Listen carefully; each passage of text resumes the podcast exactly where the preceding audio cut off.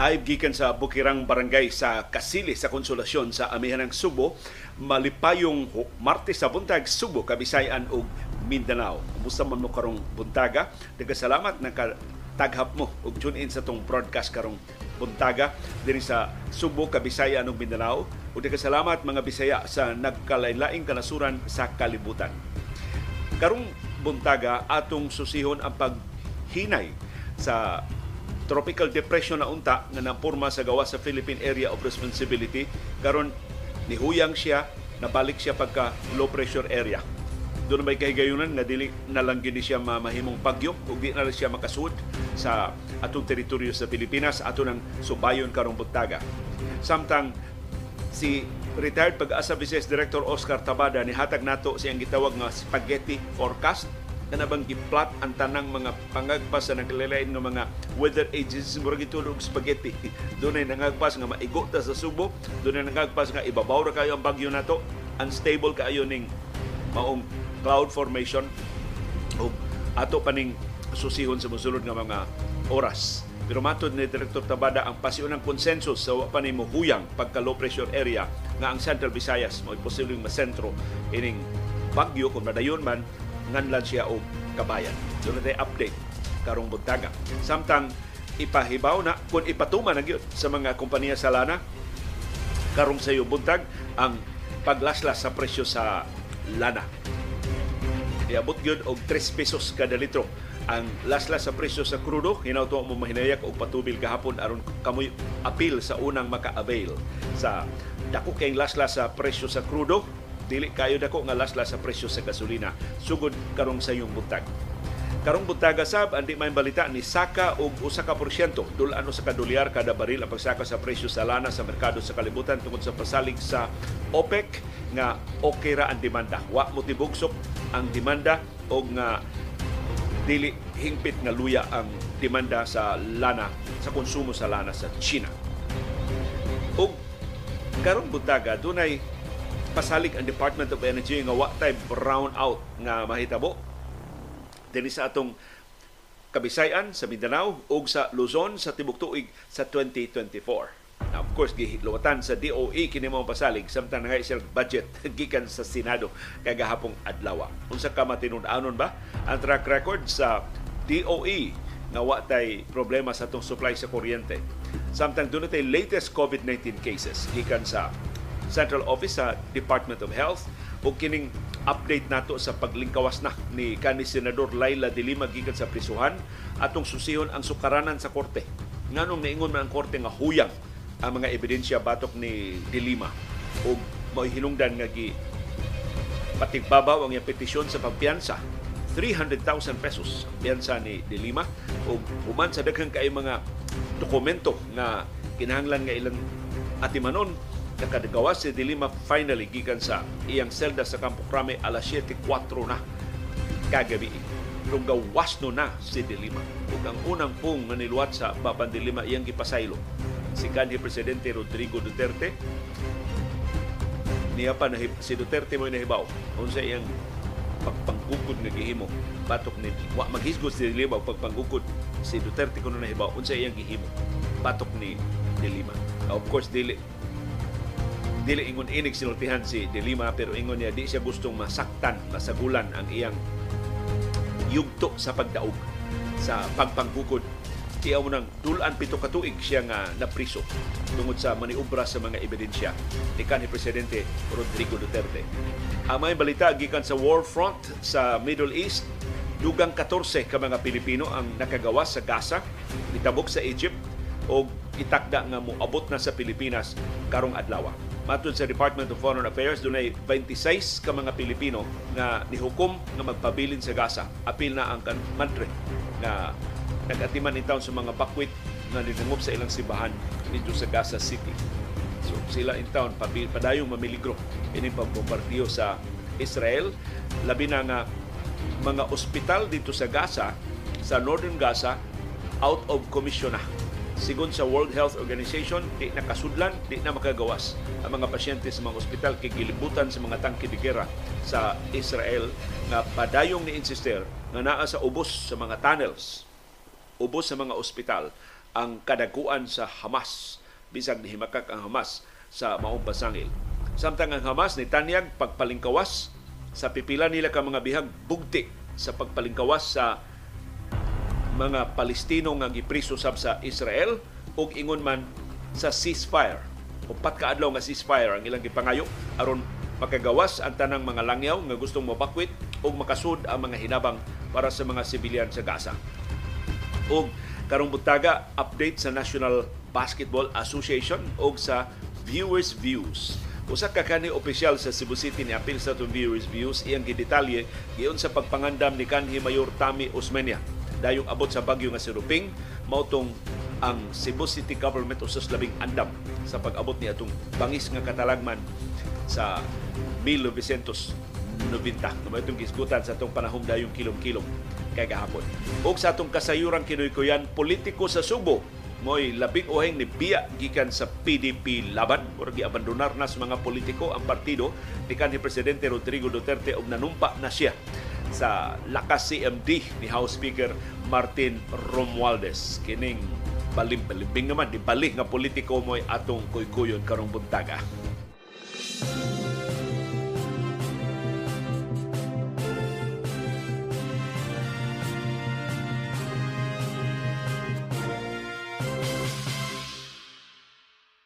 Kumusta ang atong kahimtang sa panahon sa syudad ug sa probinsya sa Subo? Init og alimuota tibok adlaw karong adlaw mapanganuron ning orasa diri sa among Bukirang Barangay sa Kasili sa Konsolasyon wa pay epekto nga mabatigan din sa Subo ining low pressure area sa gawas sa Philippine Area of Responsibility nga nahimong tropical depression gahapon pero karon sa iyong bundag ni balik paghuyang ngadto sa pagka low pressure area. Kini maong kanhi tropical depression naa sa silangan, habagkatang silangan nga bahin sa Palau, layo pa kaayo gikan sa Pilipinas, ni huyang, ni balik pagka low pressure area alas 4 ganina kadlawon. Kining low pressure area nakitaan sa pag-asa sa 1,620 kilometers east sa southeastern Mindanao. Ako lang ihatag ang coordinates aron pag hulagway unsa siya kaubos na pa siya sa 5.6 degrees north. Kita ni ata sa mga 10 degrees north. So ubos kay ni nato sa Subo ug napali siya sa gawas sa Philippine Area of Responsibility. Ang low pressure area matud sa latest nga forecast sa pag-asa karon ning kadlawon ang labing labas ni nila nga forecast nga ato nakuha dayong sugod sa itong programa karong buntag erratic ang iyang movement so mag-usab-usab ang iyang direksyon o mahimo ni siyang muungot sa iyang posisyon karon sa mosulod nga 24 oras nagpabilin siyang highly disorganized. Meaning, wa pa yun mapurma. Ug mauning nga huyang siya pagbalik gikan sa iyang pagka-tropical depression nahimo na lang sab siya nga low pressure area. Tungod ni sa unfavorable nga environment. So ang iyang palibot dili init, ang iyang palibot dili enabler. Wa mo enable niya sa pag strengthen sa paglingon sa pagporma So, ang unfavorable environment mo naka-prevent ini maong weather disturbance sa pag-organisar sa iyang kaugalingon sa mosunod nga 24 oras. Human ini, mo improve ang environmental conditions. So, ang iyang palibot mo init na o mutugot ni ining maong low pressure area nga maka-reorganize o posibleng mo redevelop, redevelop mahimo siyang mo kusog pagbalik ngadto sa pagka tropical depression. So after 24 hours, mao ni ang forecast sa pag-asa. Atol sa mosunod nga 24 oras, kining low pressure area gitakda nga mukusog pag-irog padung sa kasadpan nga bahin sa Pilipinas. Mahimong musud sa Philippine Area of Responsibility, mabagyo man o low pressure area lang gihapon, ugma Miyerkules o sa kadlawon sa Huwebes. Kung simbako, kining maong cloud formation, mahimo gid siyang mabalik siya pagka tropical depression niya makasud siya sa Philippine Area of Responsibility hatagan siya sa lokal nga ngan nga kabayan samtang niya siya sud sa Philippine Area of Responsibility kining low pressure area o tropical depression tung kay wa pa maklaro unsa ni iyang sistema inig sud na sa atong PAR padayon siya nga mo irog westward. So di siya mo pa ibabaw, padung siya sa kasadpan. inig hangtod biyernes kining iyang westward movement. Dayon hinay siya nga mo intensify. So ari siya sud sa Pilipinas, posible nga mo kusog kining maong low pressure area or tropical depression. Dayon musaka na siya jutay northwestward na ang iyang lihok sugod sa Biyernes karong simanaha. Karong weekend gipaabot nga kining maong low pressure area o tropical depression nga posibleng mas mukusog na, posibleng mamahimo ng tropical storm, ana na siya sa kadagatan sa silangan nga bahin sa Mindanao. And by then, makabatyang na tag epekto ini maong sistema.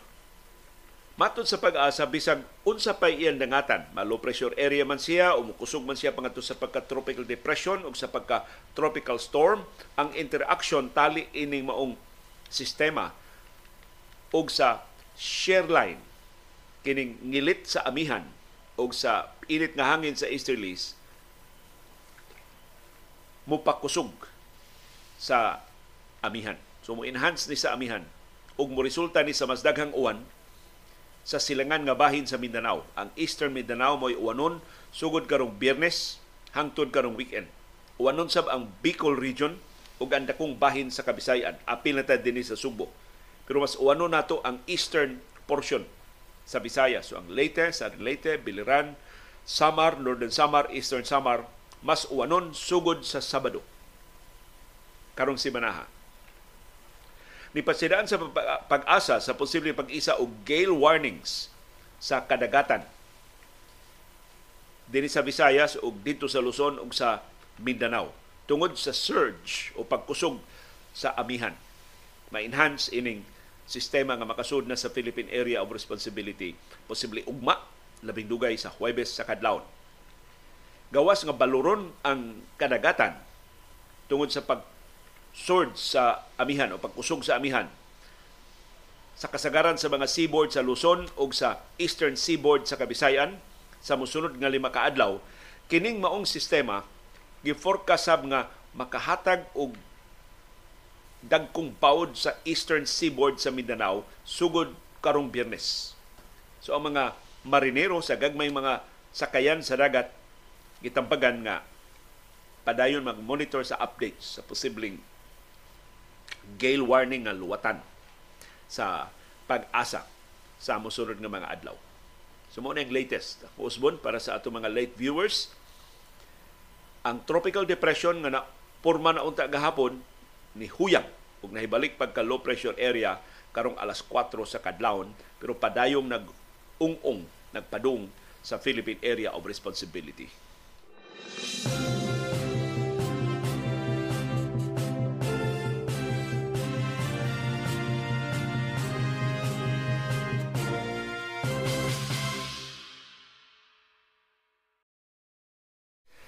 Kining sistema, tawag na itong sistema or low pressure area na naa sa northeastern Mindanao,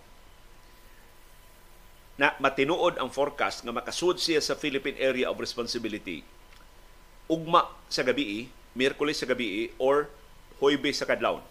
So consistent ang pag-asa ining maong forecast. Ug hangtod karon sa ilang latest nga forecast, posible ugma gihapon or sa Huwebes ang pagsud ining low pressure area nahuyang na lang siya gikan sa pagka-tropical depression. Di pa siya mak direktang makaapektar sa nasod hangtod karon, hangtod ugma ang labing sayo niyang epekto Hoybis pa sa pipila kabahin dito sa Mindanao, Biyernes pa sa pipila kabahin sa Bicol ug Sabado pa sa pipila kabahin diri sa ato sa Kabisayan. Matod sa pag-asa ang mas kusog na nga amihan makadugang sa kahigayonan sa uwan sa Northern Luzon, sa Eastern Visayas. Apil na din sa ato sa Central Visayas. Mapanganuron, mas mapanganuron ang atong kalangitan sugod karong adlaw. Tungod sa ni sa shear line sa parang abot sa bugnawng amihan ug sa init nga hangin gikan sa Pasifiko. Kita din sa Subo ug sa Central Visayas ug sa tibuok Mindanao partly cloudy ngadto sa cloudy mapanganuron ngadto sa mapanganuron kaayo ang atong kalangitan. Si retired pag-asa Vice Director Oscar Tabada, doon siya access ining nakalilain ng mga weather agencies nga nagsusi ining umaabot nga bagyo nga muso din sa atong Philippine Area of Responsibility. Iyat nang gipakita og spaghetti nga forecast tracking. Sa ato pa ilang giplot ang mga ang tracking sa nagkalilain nga mga weather agencies sa Japan, sa Hong Kong, sa Estados Unidos o sa ubang kanasuran mong gitawag nilang spaghetti kay managlahi man Matod ni Director Tabada ang RSMC Tokyo ni truck sa Bagyo na posibleng masentro sa Central Visayas. Mao ni bantayanan. Ang tropical storm, kung ang bagyo posibleng mamahimong tropical storm by Thursday. Mao nay nakita ni Director Tabara sa forecast sa nakalilain nga mga weather agencies. So ang atong kahimtang dinhi sa Subo, pareha sa tibok Mindanao, pareha sa tibok Metro Manila, partly cloudy ngadto sa cloudy skies, patak-patak nga atong pag-uwan o pagpanugdong tungod sa shear line o sa localized thunderstorms. Ang shear line mao karon naagyod sa ngilit sa bugnaong amihan o sa init nga hangin sa Pasifiko naa sa Bicol region, sa Quezon, sa Northern Samar, Eastern Samar o sa Samar. Samtang ang amihan, ang bugnaw nga hanging amihan naa sa Cagayan Valley, Ilocos Norte, Apayao, Santa Luzon ug sa umabahin sa Ilocos Region ug sa umabahin sa Cordillera Administrative Region. Unsay inyong aktual nga kahimtang sa panahon? Ipakita namang adlaw di sa inyo diri sa amo wa pa landong pa hangtod ning higayuna ang among palibot. Although dili kayo baga ang panganon way mga dagom nga among nakitaan, wa pa say tutilig si pro mas bugnaw karong buntaga kaysa kabuntagon sa nangaging nga mga adlaw. Hinaot timaan na ni nga nagkaduol na nato ang amihan. And finally, within the month, despite ini maong bag o tungod ini maong bagyo posible mo enhance ang amihan og mo. Paspas siya og tibugsok og tidlom. Pagpaspas siya paubos. Dinis ato sa Kabisayan ug sa Mindanao.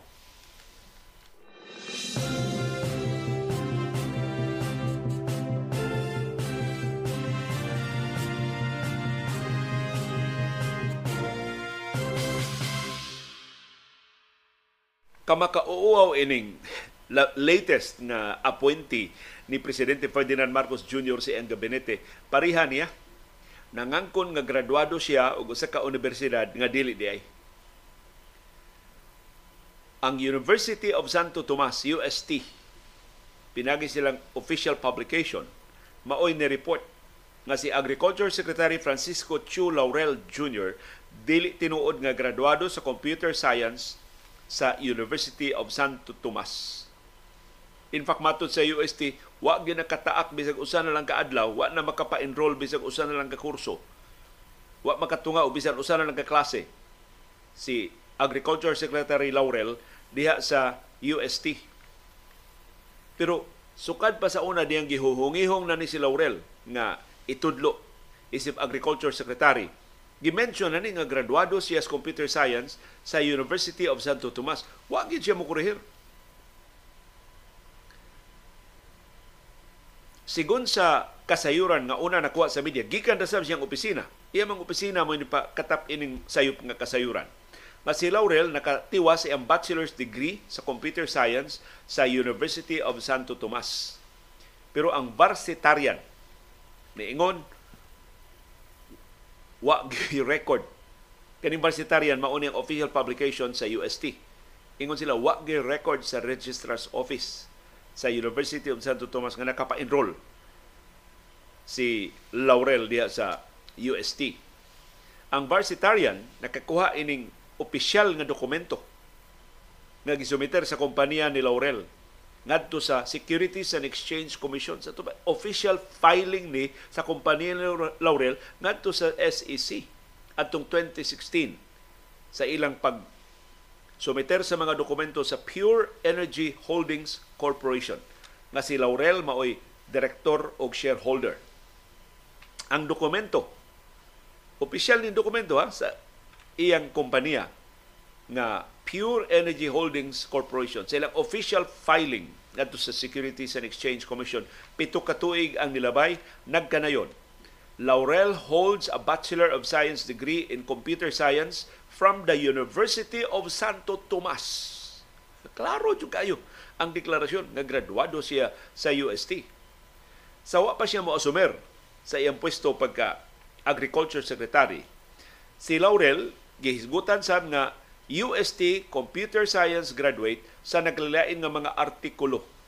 Apil na sa official nga dokumento sa University of the Philippines Visayas kanusa si Laurel mo ay commencement speaker. So dito ginawa gina ko eh. Ang UP Visayas mismo ni paila niya nga graduado sa computer science sa University of Santo Tomas. Hilom-hilom lang yun si Laurel. Ang Registrar's Office sa University of Santo Tomas wa kakita og record sa enrollment ni Laurel sa universidad. Tungod ini, si Laurel, ni-clarify din gahapon na wa siya makatiwas og eskwela, wa siya makagraduar og bisan unsang kurso kay diha na siya anak sa 19 anyos pa.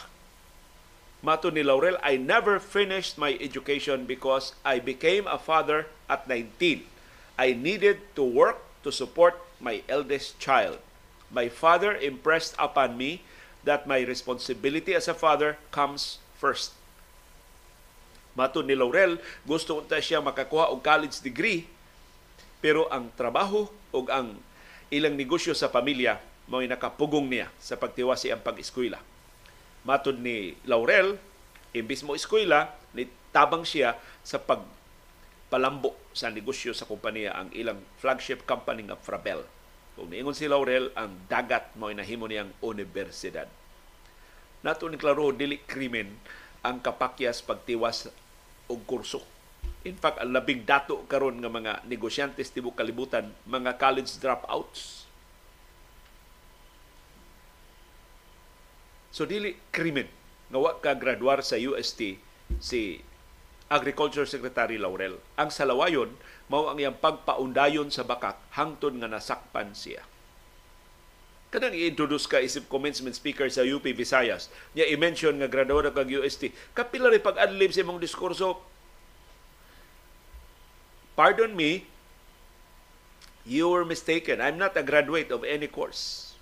Pero iyang gipaundayunan nga graduado siya sa University of Santo Tomas. Wa niya kurihi. Hantod karon nga ang UST mismo na mao'y niingon na dili kanamo graduado. Way kalainan sa nagtudlo niya na nangangkon sa iyang website, nangangkon sa tanan niya mga official documents nga graduado siya sa Oxford o sa Wharton. Ang Oxford na og Wharton mo ni Kuriher. Human ni katap ang iyang pamakaksud sa daghang katuigan nga bulakbol siya dako. Wa siya makatiwas sa iyang pag-eskwela sa Oxford o sa Wharton.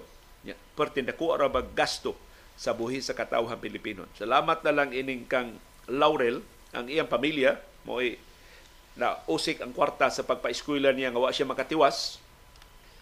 Pero sa kaso sa nagtudlo niya nga si Presidente Ferdinand Marcos Jr., kita nga mag, mag, magbubuhis nga Pilipino mo na hasol, mo na gasto para sa iyang nindot kay Pinoyanan, nindot kay mga sakyanan, iya mga bodyguards ug iya mga party-party mo tong wa katiwas sa iyang mga klase, wa katambong sa iyang mga klase. Ug wa katiwas sa iyang pag-eskwela.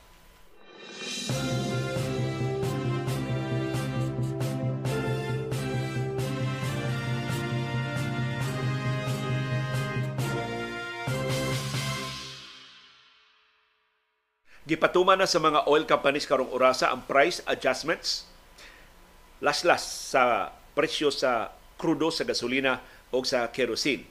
Alas 6 gani ng buntag gilaslasa na og 3 pesos kada litro ang presyo sa krudo sa tanan ni nga mga oil companies. Nang kinupyahay sila. Why why na sami up to the last centavo ang pagkinupyahay sa mga oil companies sa paglaslas sa ilang presyo sugod karong buntag ang gasolina gilaslasan og 70 centavos kada litro, wala ka botog piso. Pero laslas gihapon. Ang kerosene gilaslasan og 2 pesos og 30 centavos sa kada litro. So hinaot wa mo kapatubil sa diaging weekend aron maka-appeal mo sa labing unang maka-avail ining mas ubos nga presyo sa gasolina, sa krudo ug ubang produkto sa lana sugod karong buntag. Pero akong gilili ang world market dayo sugod sa tong programa karong buntag ni saka ang presyo sa lana by more than 1% So dulan usa ka dolyar kada baril ang saka sa presyo sa lana sa world market. Tungod ni sa pasalig sa Organization of Petroleum Exporting Countries o OPEC nga dili tinuod nga waning ang demand. Di no tinuod nga luya ang demanda sa lana. Badasigon ko no ang konsumo sa lana sa China ug sa ubang kanasuran ug wa kuno tay angayang wa kunoy angayang kabalak-an ang mga oil traders sa pagluya sa demanda sa lana. Okay ra kuno ang demanda sa lana. Makasustenera ang demanda sa lana sa ilang produksyon sa lana karon sa OPEC o sa OPEC Plus nga gipanguluhan sa Saudi Arabia o sa Russia. Tungod ani mong pasalig sa OPEC, nadasig ang mga oil traders ug misaka ang presyo sa lana og kapin usa ka porsyento pagtapos sa unang adlaw sa trading gahapon Lunes nakabawi o duwa hingpit makapapas sa dako kay tibugsok sa presyo sa lana sa tibok simana sa niaging simana. So, mga motorista, adto mo yung paborito nga mga gasoline stations aron maka-avail mo ining 3 pesos kada litro nga laslas sa presyo sa krudo og 70 centavos kada litro nga laslas sa presyo sa gasolina.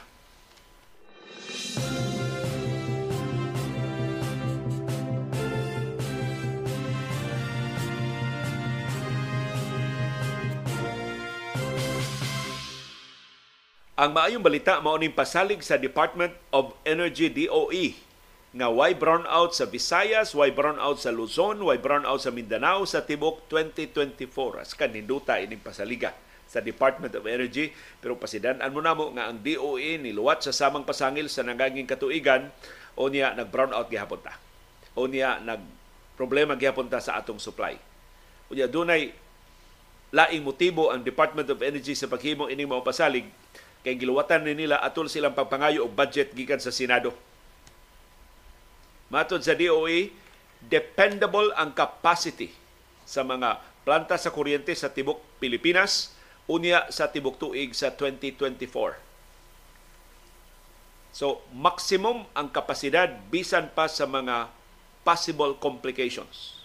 So, bisag magkinaunsa, doon ay mga daot ng mga sistema, doon ay kakulian, maximum ang kapasidad sa mga plantas kuryente sa tibok Pilipinas makatapak sa bisan unsa nga mga kakulian sa atong supply sa kuryente.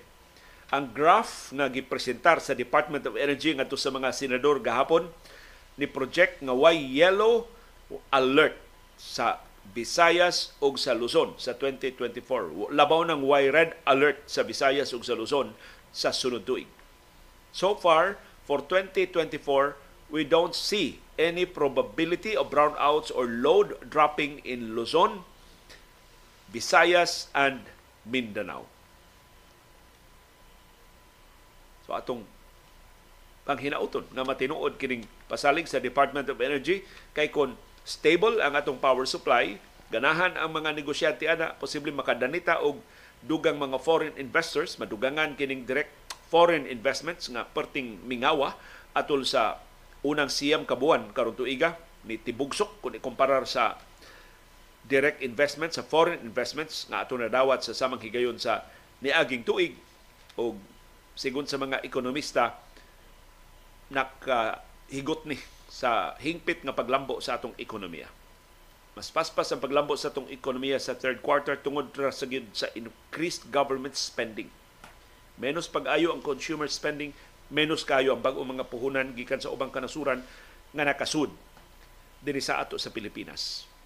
Hangtod nga dili mausab ang atong mga lagda nga imbis hangpon atong lisod-lisoron pakapinan pa natong pangilkil, pakapinan pa natong tungpats, pakapinan pa natong panghudlat ang mga langyawon mga negosyante nga musud dinhi sa ato na dili gid na sila madasig sa pagbubo sa ilang puhunan labos tanan ang credibility sa atong liderato sa Pilipinas. Kung ang imo presidente anak sa diktador nga gideklarar nga mo'y labing kawatan sa tibok kalibutan sa iyang panahon, mura og kuyawan ang langyaw mga negosyante sa pagsalig sa ilang kwarta sa administrasyon nga wa mabantog sa iyang kaligdong. Niya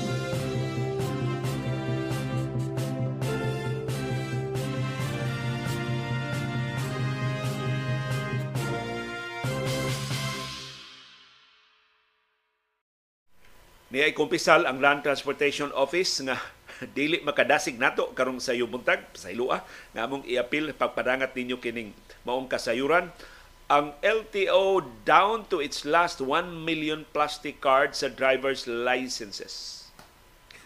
last 1 million ka mga plastic cards ang nahibilin sa Land Transportation Office.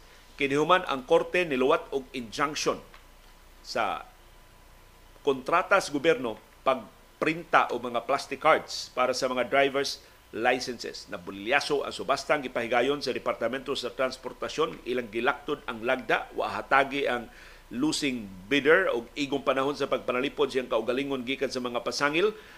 Sa Bids and Awards Committee umuntong niingon ang korte niingon ang korte sa Quezon City ang ayan nga pugnan una ang transaksyon samtang husayon ang merito sa petisyon nga gipasaka sa napildi nga bidder ang pangu sa Land Transportation Office nga si Vigor Mendoza niingon ang nahibilin nga mga plastic cards igo na lang para sa Abril, Mayo ug Hunyo nga mga backlogs.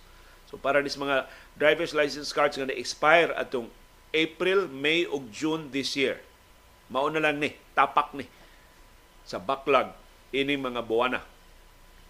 Ug para sab ni sa mga overseas Filipino workers nga mo renew sa ilang driver's licenses. So priority priority ang OFWs labi na kamang larga na. Matod sa LTO nga tungod ining injunction di man nila malalis ang korte, ilang man tumanon ang injunction nga giluwatan sa korte kung ilang ipamugos ang ilang operasyon, makontempt man sila sa korte, mas dako pa hinon ang komplikasyon. So doon na sila alternatibo nga mga paagi nga ilang dangpan. Sama sa pagtap sa National Printing Office NPO. Aron himoong government to government ang transaksyon pagprinta sa mga plastic driver's card plastic card sa mga driver's licenses.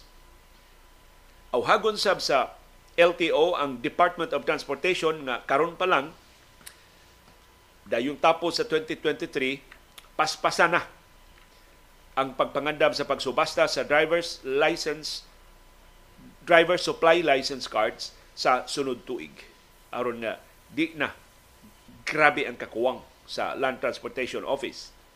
Nang LTO ni presentar sa silang budget sa Senado gahapon, kung niangkon sila na doon na sila backlog nga 13 million ka mga motorcycle plates hangtod sa 2025. Ni kumpisal ang LTO, doon na sab sila backlog nga 4.6 million sa mga driver's licenses pagtapos hangtod pagtapos karon tuiga 2023. Daghana sa ilang backlog. Para sa driver's licenses, as of October 18, karong tuiga, ang backlog niabot ng 2.4 million cards. Gipaabot nga muburot ni ngadto sa 3.9 million sa sunod buwan. Dayong tapos karong tuiga.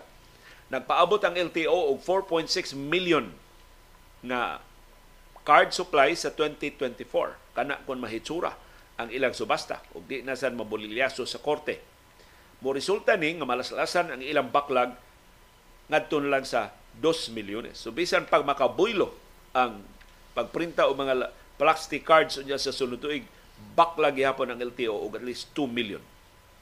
Tungod sa projected nga annual requirement nga 6.6 million cards kada tuig. Daghana sa mga driver's licenses nga luwatan kada tuig 6.6 million sa ato pa 550,000 cards per month ang madugang sa backlog sa Land Transportation Office.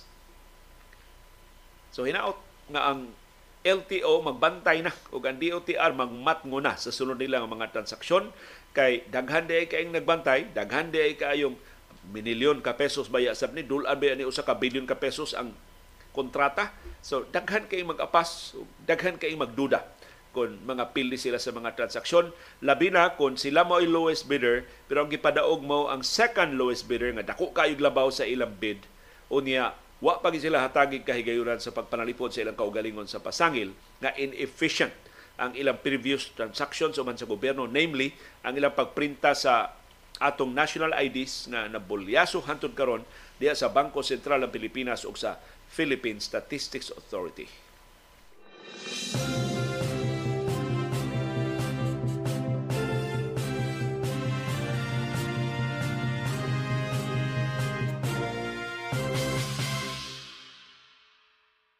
Ang maayong balita ng pabiling ubos atong bag mga kaso sa COVID-19 nga gireport sa Central Office sa Department of Health. Doon natay 196 ka bag mga kaso sa tibuok Pilipinas kagahapong adlaw. Ang atong active cases 2,895. Mao ni ang mga pasyente nga nahibilin sa atong mga ospital o isolation facilities sa tibuok Pilipinas. Dinis ato sa Central Visayas nagpabiling ubos atong bag mga kaso niabot og 13. 13 ra ang atong bag mga kaso sa tibok rehiyon kay gahapong adlaw upat gikan sa Cebu Province, upat gikan sa Cebu City, duha gikan sa Bohol Province, usa gikan sa Mandawi City, usa gikan sa Negros Oriental ug usa gikan sa Lapu-Lapu City. Ang Sikihor way bagong kaso sa COVID-19. Ang atong active cases sa Tibok Central Visayas 134 ang atong active cases. Mao ni mga pasyente ni sa itong mga ospital ug isolation facilities sa Sugbo, sa Bohol, sa Negros Oriental ug sa Siquijor. Ang labing daghan og active cases mo ang Cebu Province dunay 36, ang Cebu City, correction, ang Bohol Province mo ikaduha with 33, ikatulo ang Cebu City with 31. Ikaupat ang Mandawi City nga dunay 11, tabla sila sa Negros Oriental nga dunay say 11. Ang Lapu-Lapu City mo ikaunom nga dunay siyam ka active cases ug ang sikihor mo'y labing gamay og active cases tuto na lang ka mga pasyente ang nahibilin sa mga ospital ug isolation facilities. Nagkaminos naman gyud ang mga numero. Wa man matinuod ang kabalaka sa bag-o nga pagsulbong, ato na lang gining tiwason. Di nato ang kawangon ang atong pagsakripisyo sa niaging kapin sa tulo na katuig padayntang mo observe sa minimum health protocols Padentang musulob sa itong face mask sa crowded o congested areas. Padentang mulikay sa wakinahanglan ng mga tapok-tapok o tabang taog badlong palihog. Sa way kapuslanan ng mga kiat-kiat.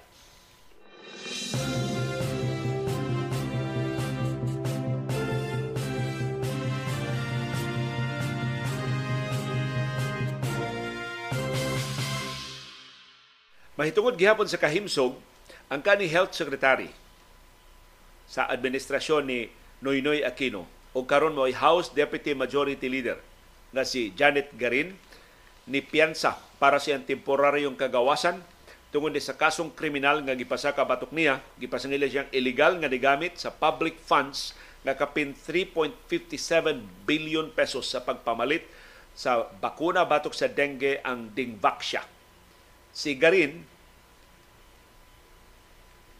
ni Tataw inosente siya sa pasangil sa pag sa illegal nga paggasto sa kwarta sa gobyerno. Matod ni Garin, siya og iyang kaubang mga sinumbong nakapiyansa na para sa ilang temporaryong kagawasan. Apil sa mga sinumbong ining kasuha kuyong ni Garin mo si Health Undersecretary Kenneth Go kanhi DOH Officer in Charge Director Maria Joyce Dukusin o kanhi Executive Director Julius Lecciones sa Philippine Children's Medical Center. Nakapiyansa na sab sila sa ilang temporaryo nga kagawasan.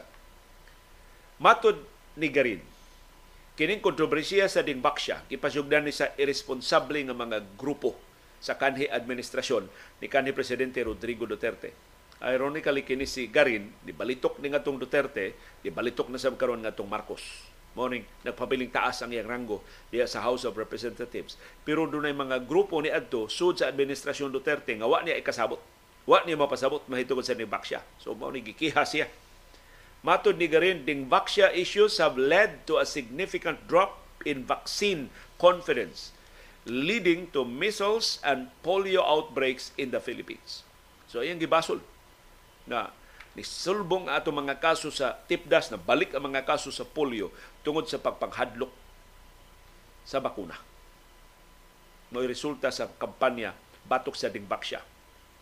Ang buhatan sa ombudsman ni pasaka og kaso batok nilang Garin, Go, Dukusin og Leksyones tungod sa giingong unauthorized nga pagpalit sa Dingbaksya na bakuna batok sa dengue. Ang Dingvaxia gigamit sa ubang kanasuran, epektibo batok sa dengue pero tungod atong pait na tong kasinatian sa mass immunization sa Dingvaxia, giban hantod karon sa Department of Health.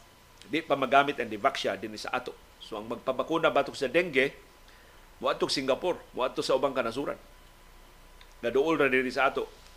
Ni pasangil abuhatan sa ombudsman na si Garin willfully, unlawfully, and feloniously caused the release of 3.57 billion pesos in public funds pag-increase sa budget para sa expanded program for immunization.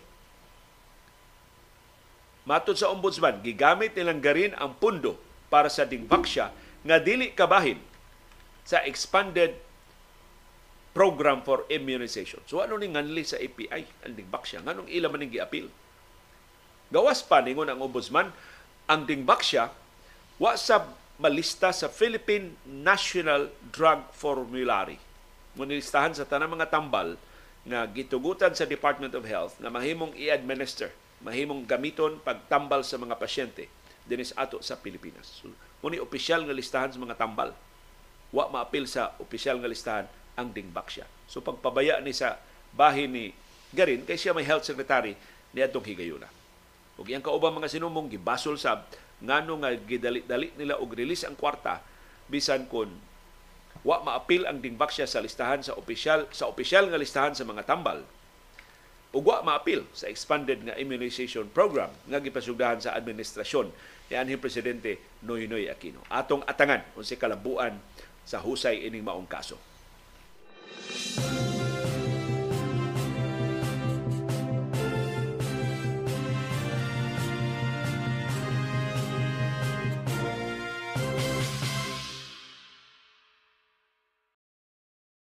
Dunay laing credible nga ahensya sa gobyerno nga ni paambit sa ilang tingog ni dason sa auhag sa permanente nga pag pagkandado sa mga pogo operations diri sa Pilipinas ang Philippine Offshore Gaming Operations. Ang National Intelligence Coordinating Agency NICA may nagsilbi natong Central Intelligence Agency CIA sa Pilipinas niingon kung siraduan ang tanang pogo operations din sa Pilipinas, maminusan ang mga kaso sa human trafficking, kidnapping o ubang krimen sa Pilipinas. Matod sa NICA, kung papaso na ni ang mga pogo hubs sa Metro Manila, din sa Subo o sa Iloilo, sa Cagayan de Oro o sa babahin sa Pilipinas, the Philippines will no longer be a hub of an industry that is prohibited in other countries. Ingon sa nika, di na maayo nga kining pugo gidid-an ni dito sa China o sa bang kanasuran. Nganong gitugutan man dinhi sa ato.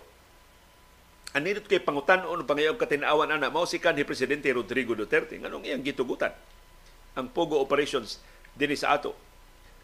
Matod sa Nika, laing kadaot sa Pogo mao ang pagsulbong sa kriminalidad. Kay illegal na daan ang kalihukan, gitugutan din sa ato, of course, ang mga players sa Pogo, illegal sa og doon na sa mga illegal o mga panghuna-huna. Doon pakapinan o mga prostitusyon, pakapinan o human trafficking, pakapinan o kidnapping for ransom, o uban pa nga mga krimen. So ningon ang nika, kung kandaduhan ang tanang mga Pogo hubs sa tibuok Pilipinas, marisolver kining issue sa kadudahan nga presensya sa mga Chinese nationals din sa ato. Ang nika mo ni sulti ani ha.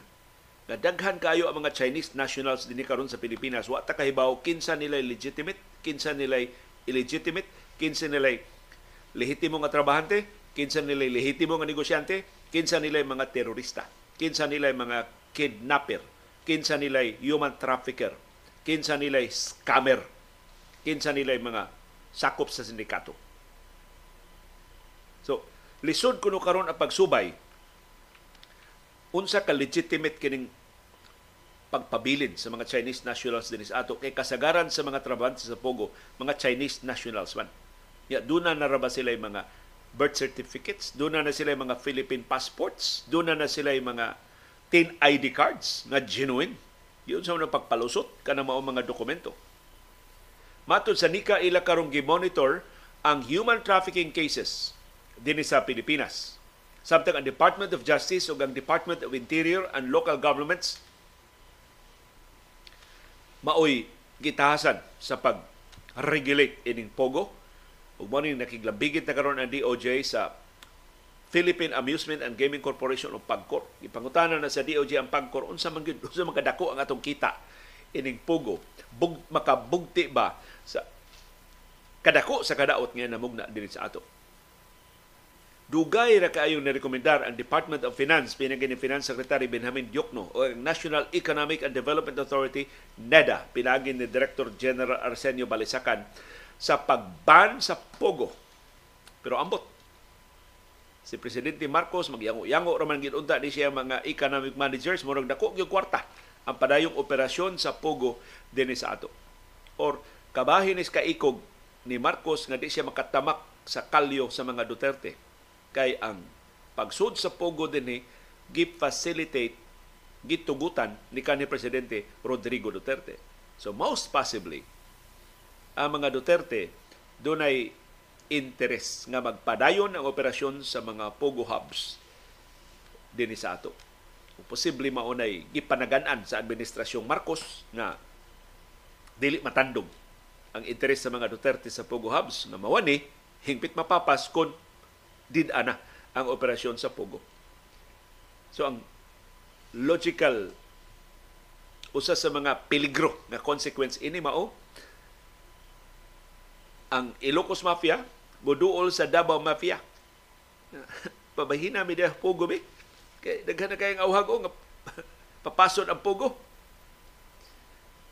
Muingon ang Davao Mafia, dili.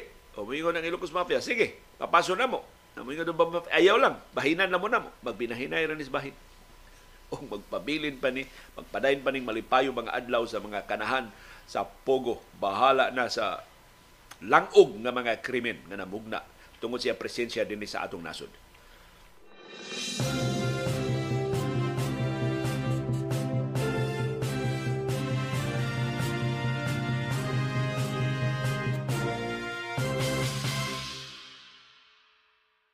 Ang National Bureau of Investigation NBI nag-imbestigar karon ining mga Philippine passports na genuine, dili peke, dili hinimo sa Recto University, pero nakuha sa mga langyaw.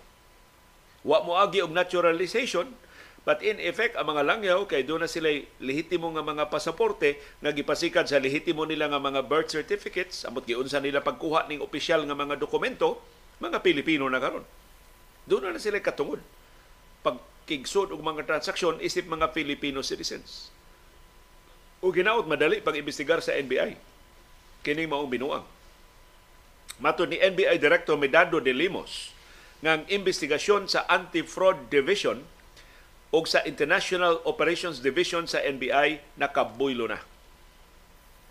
Mga foreign nationals na sakpan nga nagpakaroon ingnon nga mga Pilipinon nakapresentar og authentic documents sa Philippine Statistics Authority apil na sa birth certificate. Doon na sa sila mga legitimate nga mga ID cards sama sa TIN ID cards. Ug mao ni ilang gipresentar sa ilang pagpangayo og passport sa Department of Foreign Affairs. Mato ni Dilemos naka-score ang ilang investigasyon kay nakadakop sila og usa ka foreign national sa iyang pagsuway unta pagkuha og authentic nga PSA birth certificate. So hopefully kini maong langyaw nga nadakpan sa NBI makagiya nila sa proseso o makatultol kinsay utok ining illegal nga operasyon pagpangwarta pag pakikonsabos mga langyaw o makakuha sila lakton sila makakuha ining opisyal nga mga dokumento nga mo establish sa ilang Filipino sa mo, mo presentar og identity nila isip mga Pilipino bisan sa ilang kalangyaw. Usas gitutukan sa investigasyon mao ang Apo Production Unit. Gipanag-iya ni sa gobyerno nga mao'y mo printa sa atong mga Philippine passports. So ang trabaho, usas mga trabaho ining Apo Production Unit mao pagprinta sa atong mga pasaporte.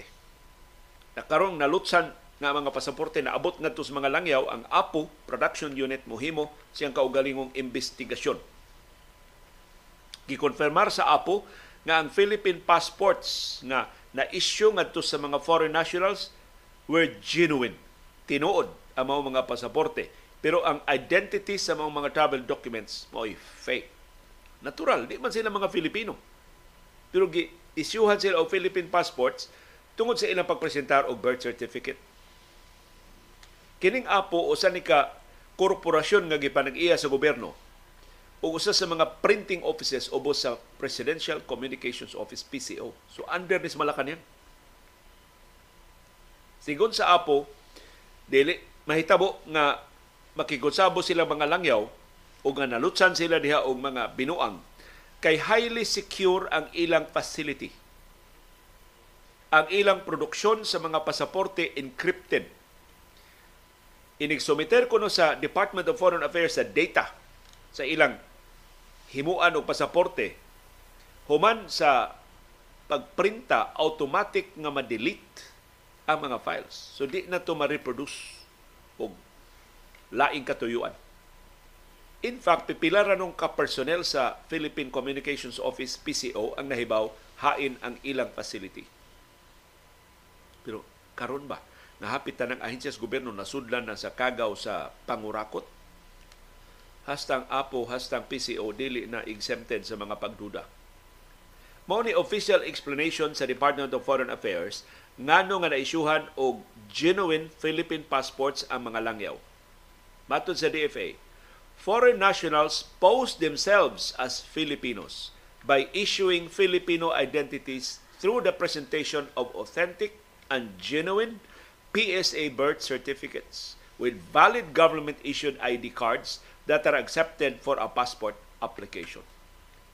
So ingon ang DFA, wa may mahimo Nakapresentar man sila og genuine nga mga dokumento. Nakapresentar man sila og genuine nga mga government IDs. Ila man masumiter ang tanang requirement sa passport application. So ang DFA way laing mahimo gawa sa paghatag nila og pasaporte. So kining explanation sa DFA mo ni kaaghat sa mga senador pagpugong sa budget sa Philippine Statistics Authority sa 2024. Hangtod nga ang PSA makatarong sa pagpasabot nganong naisyuhan og birth certificates kining mga langyaw. Matod sa PSA, naghimo sab sila ilang kaugalingong investigasyon sa pag-issue sa authentic nga mga birth certificates ngadto sa mga foreign nationals nga mao'y hinungdan na hatagan siya og sila og Philippine passports. Si Senate President Mig Subiri o Senador Risa Hontiveros ni auhag sa National Intelligence Coordinating Agency NICA nga na isa budget gahapon sa Senado ug sa National Security Council sa pagsusi giunsa man sa mga Philippine passports o sa mga government IDs o mga government documents pag tugpang atos mga kamot sa mga langyaw. Matod ni Hontiveros, posibleng makahulga ni sa atong nasudnong seguridad. Pila naman ka mga langyaw ang nakakuha og mga Philippine passports o mga birth certificates ug nagpakaron ingno na nga mga Filipino citizens ug unsa man intaw ning ilang mga transaksyon nga gipasugdahan dili ba ni makadaot sa atong nasod o katawhang Pilipinon.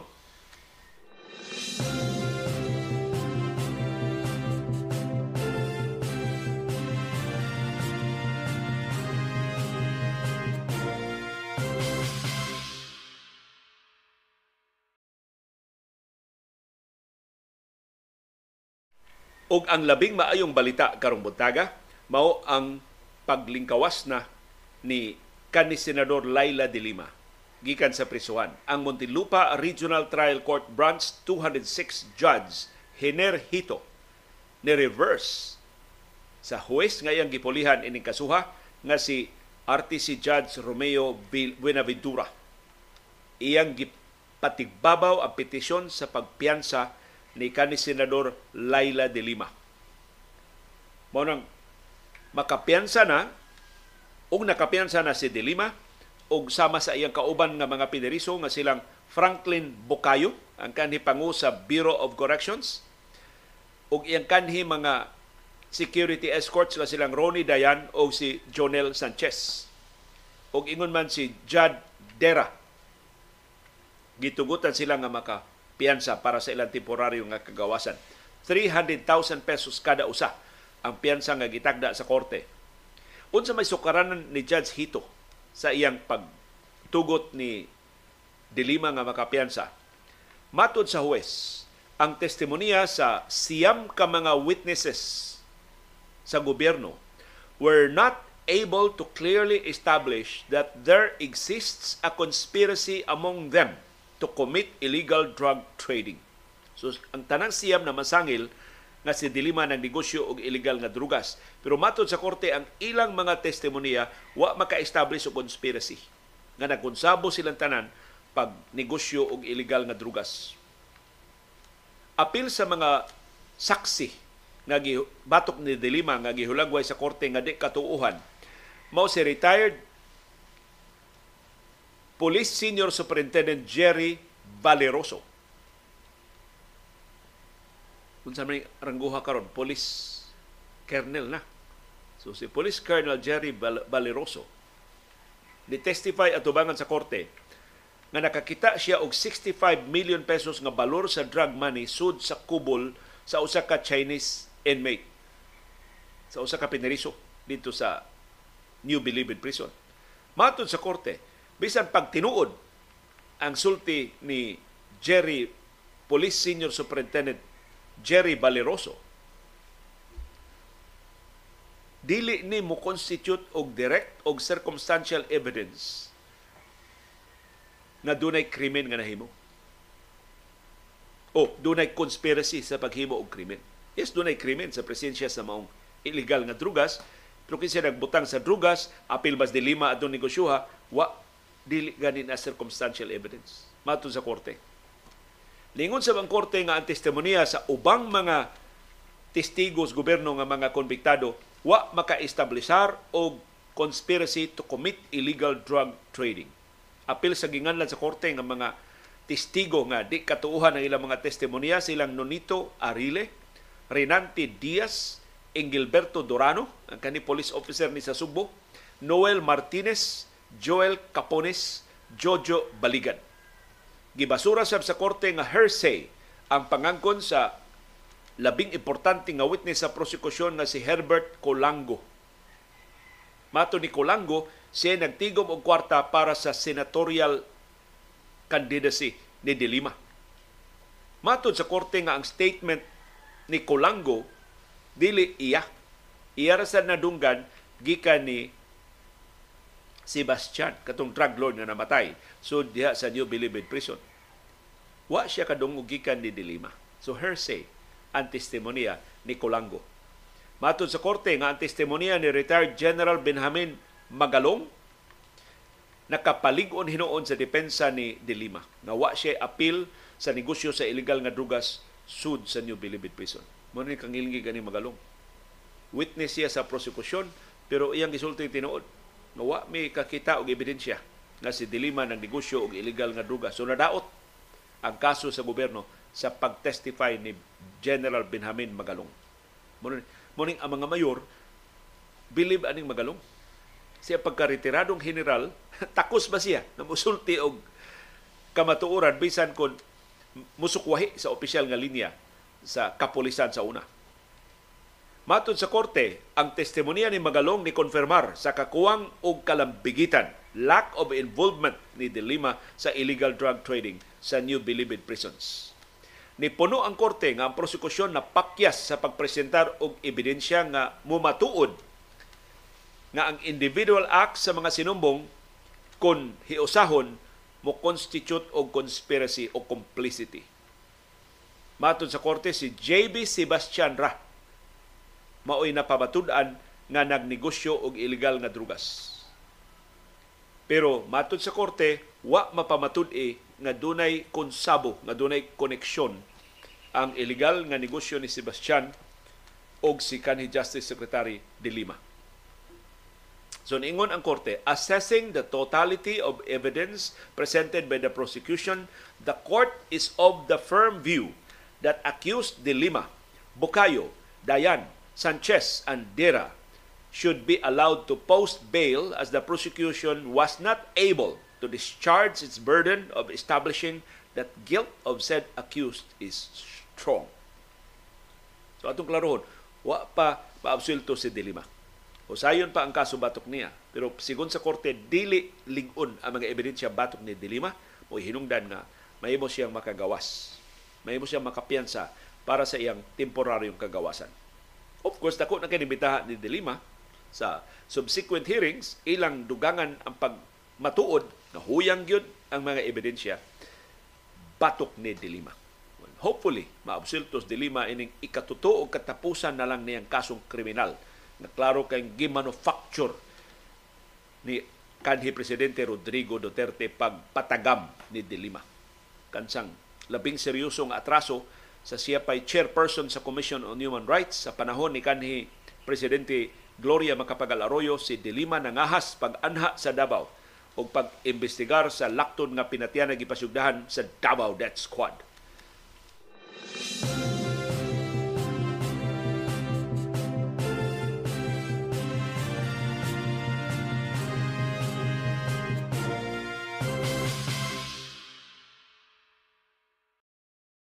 Sus pagkadungog ni Dilima nga gipatigbabaw sa korte ang iyang petisyon pagpiyansa wa kapugong sa Dilima. Ni Dilima man kay man kaning pugong hilak pero siya kapugong kay gahapon. Gigakusya sa iyang mga abogado sa iyang igsuon sa iyang anak na nikuyog niya atol sa hearing ug i-breakdown si Dilima. Pwerte niyang hilak sa kalipay. Nagitugutan siya sa korte makapiyansa para sa temporaryong kagawasan. Dulan pito ka tuig si Dilima nga napriso diha sa Campo Crame.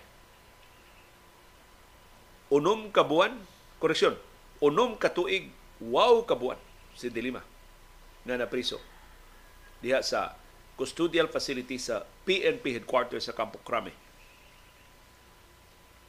Gipaubos si Dilima og medical o physical examination, mao man standard operating procedure sa mga piniriso nga magagawas. Sa wa pa siya ipaubos sa mandatory nga examination, si Dilima gihangop sa mga sakop sa media. Nagisulti siya sa mga sakop sa media alas 4.30 sa hapon. Kaya di, di man gini ma-interview si Dilima sa una. Giihap na ni Dilima ang iyang pagkapriso, 6 years, 8 months, and 24 days. Ug ingon si Dilima, sweet, sweet freedom. Tamis ang kagawasan nga iyang naangkon. Kung mahinungduman si Dilima gidakop tungod sa pasangil ni kanhi presidente Rodrigo Duterte na nagnegosyong illegal nga drugas diya sa New Bilibid Prison. Gipusasan si Dilima atong 2017 Bisan nasud nas prisuhan si Dilima ni insister, inosente siya sa mga pasangil batok niya. Tuto ka mga drug charges ang gipasaka batok ni Dilima. Giabsulto na siya sa duha ka mga kaso. Una siyang naabsulto adtong Pebrero 2021. Human usa sa tut Human usa sa tuto ka mga kaso gipasaka batok niya gibasura sa Muntinlupa City Regional Trial Court Branch 8 205. So last year ang una niyang akwital. Ikaduha niyang pagkaabsulto atong Mayo 12 karong tuiga. Dihang ang Muntinlupa RTC Branch 204 ni absulto sab ni Dilima sa illegal nga drug trade. So ikatulo o katapusan na lang ning kaso ang nahibilin o nakapiyan sa Dilima para siyang temporaryong kagawasan kay dili ligo na mga ebidensya sigon sa korte. So unsang orasa na gyud si Dilima intaw na tiwas sa iya paghikay sa mga dokumento sa iyang release 7:04 PM alas 7:04 na gabi nga nakagawas si Dilima gikan sa iyang selda. O formal nga natapos ang iyang kapin sa tuig nga pagkapriso. Ang mensahe ni Dilima ngadto ni kanhi presidente Rodrigo Duterte God forgive him and God bless him.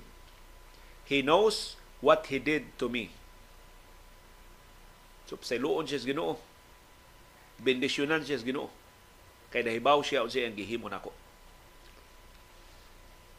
Ningos dili ba dugan niya pamahayag may tungod sa kaso later na di una siya mo luwat og mga politikanong mensahe sa iyang paglingkawas na kagabi usas labing unang gihimon de lima pagka gawas niya sa selda iyang gitawgan ang iyang 91 years old nga mama nga inahan nga katapusan ni nakitaan upat ka tuig upat ka tuig ang nilabay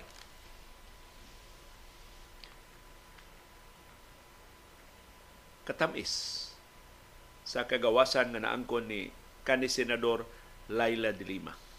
Ug sa labing unang higayon makadungog na ta si Antingog, sa labing unang higayon maka dungog na ta sa kalarino sa iyang sinultihan. May man kini manultis de Lima, may man kini mo tinagalog, may kini mo in English. Hopefully makatabang siya sa pagpasabot nato unsa ni mga gumunhap na nahitabo ining nasura. Pero si si Dilima sigon siya mga kaubang piniriso naglakip ni Sandra Cam naglakip adtong mga katong ni hostage niya Masih kuno ni Rosario. Masiki ampo sa iyang Rosario diha sa iyang selda. So, kung iyong dilima, ang niaging kapin sa unong katuig nakahatag niya sa tanang kahigayunan pagpamalandong.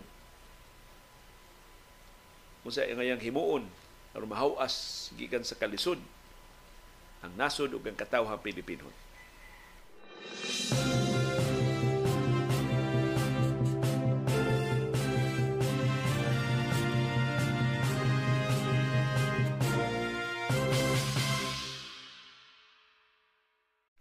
Kinsa maning huwes nga perting isuga nga ni absulto ni Dilima. Kinsa man ni si Muntinlupa Regional Trial Court Judge Hiner Hito. Iyang nakuha iyang doctor doctorate sa civil laws sa University of Santo Tomas summa cum laude. Mo ni tinuod nga graduado sa UST, summa cum laude. Siya doctor of laws, doctor of civil laws. Nakuha iyang Master of Laws sa pamantasan ng lungsod ng Maynila. Pinagi siyang thesis, Chipping of Executive Privilege, a Legislative Dilemma. Dihat, ang grado si thesis excellent sa panel nga ni suway niya. Ang mga examiners gipanguluhan ni Justice Vicente Mendoza o Justice Oswaldo Agkawili ug ni Justice Edgardo Cruz. Isip mga sakop ni Ngiga ining Judge Hito. Iyang Bachelor of Laws diha siya mo graduar sa San Beda College 1992 mato sa 1996 ato pa schoolmate ni sila ni kanhi presidente Rodrigo Duterte. Og schoolmate sila ni senador kanhi senador Laila de Lima. Kay kato Duterte de Lima mga graduado man to sa San Beda Diha sa siya graduar sa San Beda, San Sebastian College 1996 to 1997. Ya sa bar examination sa 1998 di pasar siya uban ang rating na 80.45%. Dako grado. Iyang political law 92%, iyang civil law 90%. Gilngiga ni Hito. Apil sa mga pasidungog nga iyang nadawat Chief Justice Cayetano Award for Judicial Excellence, Most Outstanding RTC Judge of the Philippines sa 2019. Most Outstanding Alumnus sa San Sebastian College of Law sa 2020. 2019, one of the most distinguished Bedan alumni. Most Outstanding Alumnus sa University of Batangas 2019 gipasidunggan sab sa Provincial Board sa Province of Oriental Mindoro sa Outstanding Achievement in Public Service sa 2019. So, ang kaligdong, ang kalantip og salabutan ug labos na kaisog ni Judge Hito. Maoy nakatabang niya pag suhid unsa gitinuod ining mga kaso ining mga pasangil batok ni kanhi senador Laila de Lima na dunay mga pagduda nga kabahin na ni ubras mga Marcos aron pag-apiki sa mga Duterte, I would like to beg to disagree. Lahi na lang yun, nga di na si Duterte mo nagtungkaw nga presidente. Kaya kung siya pa presidente, ang tanang huwes mahawngan niya. Doon ay mga huwes na ni Absulto ni De Lima, bisag si Duterte pa presidente, pero mas hayahay ang paminaw ros mga huwes na di na presidente si Duterte na di na sila maapiki. Di na sila magukod. Di na sila ma, mahimog yapon sila binastusan, mahimog yapon silang mainsultuhan pero di na sama ka espiso ang gahom ni Duterte nga mahimong gamiton ang national television kada adlaw silang labhan. Kada adlaw pakauwawan ang ilang pamilya, ang ilang mga anak. So posible mas ang feeling sa mga huwis karon sa Manila City mas gawas no na sila nga mutuon sa mga kaso base sa mga balaod dili sa unsay interes unsay agenda sa taga Malacañang.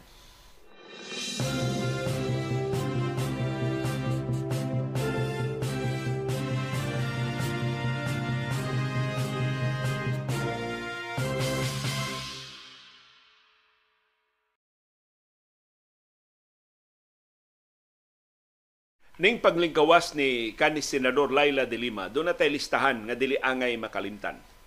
September 19, 2016, gipalagpot si de Lima pagka-chairperson sa Committee on Justice sa Senado. Ang iyang atraso kay iyang gipresentar atol sa investigasyon sa komitiba ang mga hitmen sa Davao Death Squad. Pag-testify, giunsa nila sa laktod nga pinatianay sa Davao ubos sa sugo ni kanhi mayor ni atong higayon na presidente na Rodrigo Duterte. Gitaktak si Dilima nga sagol pa kauaw. Numero ba og dako kay siya sa ngano nga iyang gi presentar ang mga testigo batok ni Duterte. Ang nipuli niya pagka chairperson, pagka chairman sa Senate Committee on Justice mao si Senador Richard Gordon ug ang nipuli pagka vice chairman mao si senador Panfilo Lacson. Gipalagpot si Dilima human sa public hearing. So naghearing pa.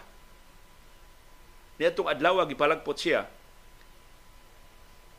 No, one day before sa pagpalagpot niya Thursday, September 15, gipresentar si Edgar Matubato nga niangkong mo hitman sa Davao Death Squad. Umay ni pasangil ni kanhi presidente Rodrigo Duterte nga nisugo niya pagpatay sa mga kaatbang ni Duterte sa siyapay mayor. Ug palihog, timan ninyo, mao ni ang lista sa 16 ka mga senador nga nibutar pagpalagpot ni De Lima sa Senate Justice Committee. Pagka-chairperson sa Senate Justice Committee. Number one, Senate President Coco Pimentel. Pero di gini kakumpiyansaan si Pimentel bisag siya na Senate Minority Leader Number two, Senate Majority Leader Tito Soto. Mubalik na ba sa Senado si Tito Soto sa eleksyon sa 2025. Ikatulo, Senador Alan Peter Cayetano. Di kopyan saan ang mga Cayetano. Oportunista ni Dagko ang mga Cayetano. Number four, Senador Mig Zubiri. Na karon mao na rabay Senate President. Chihuahua number one.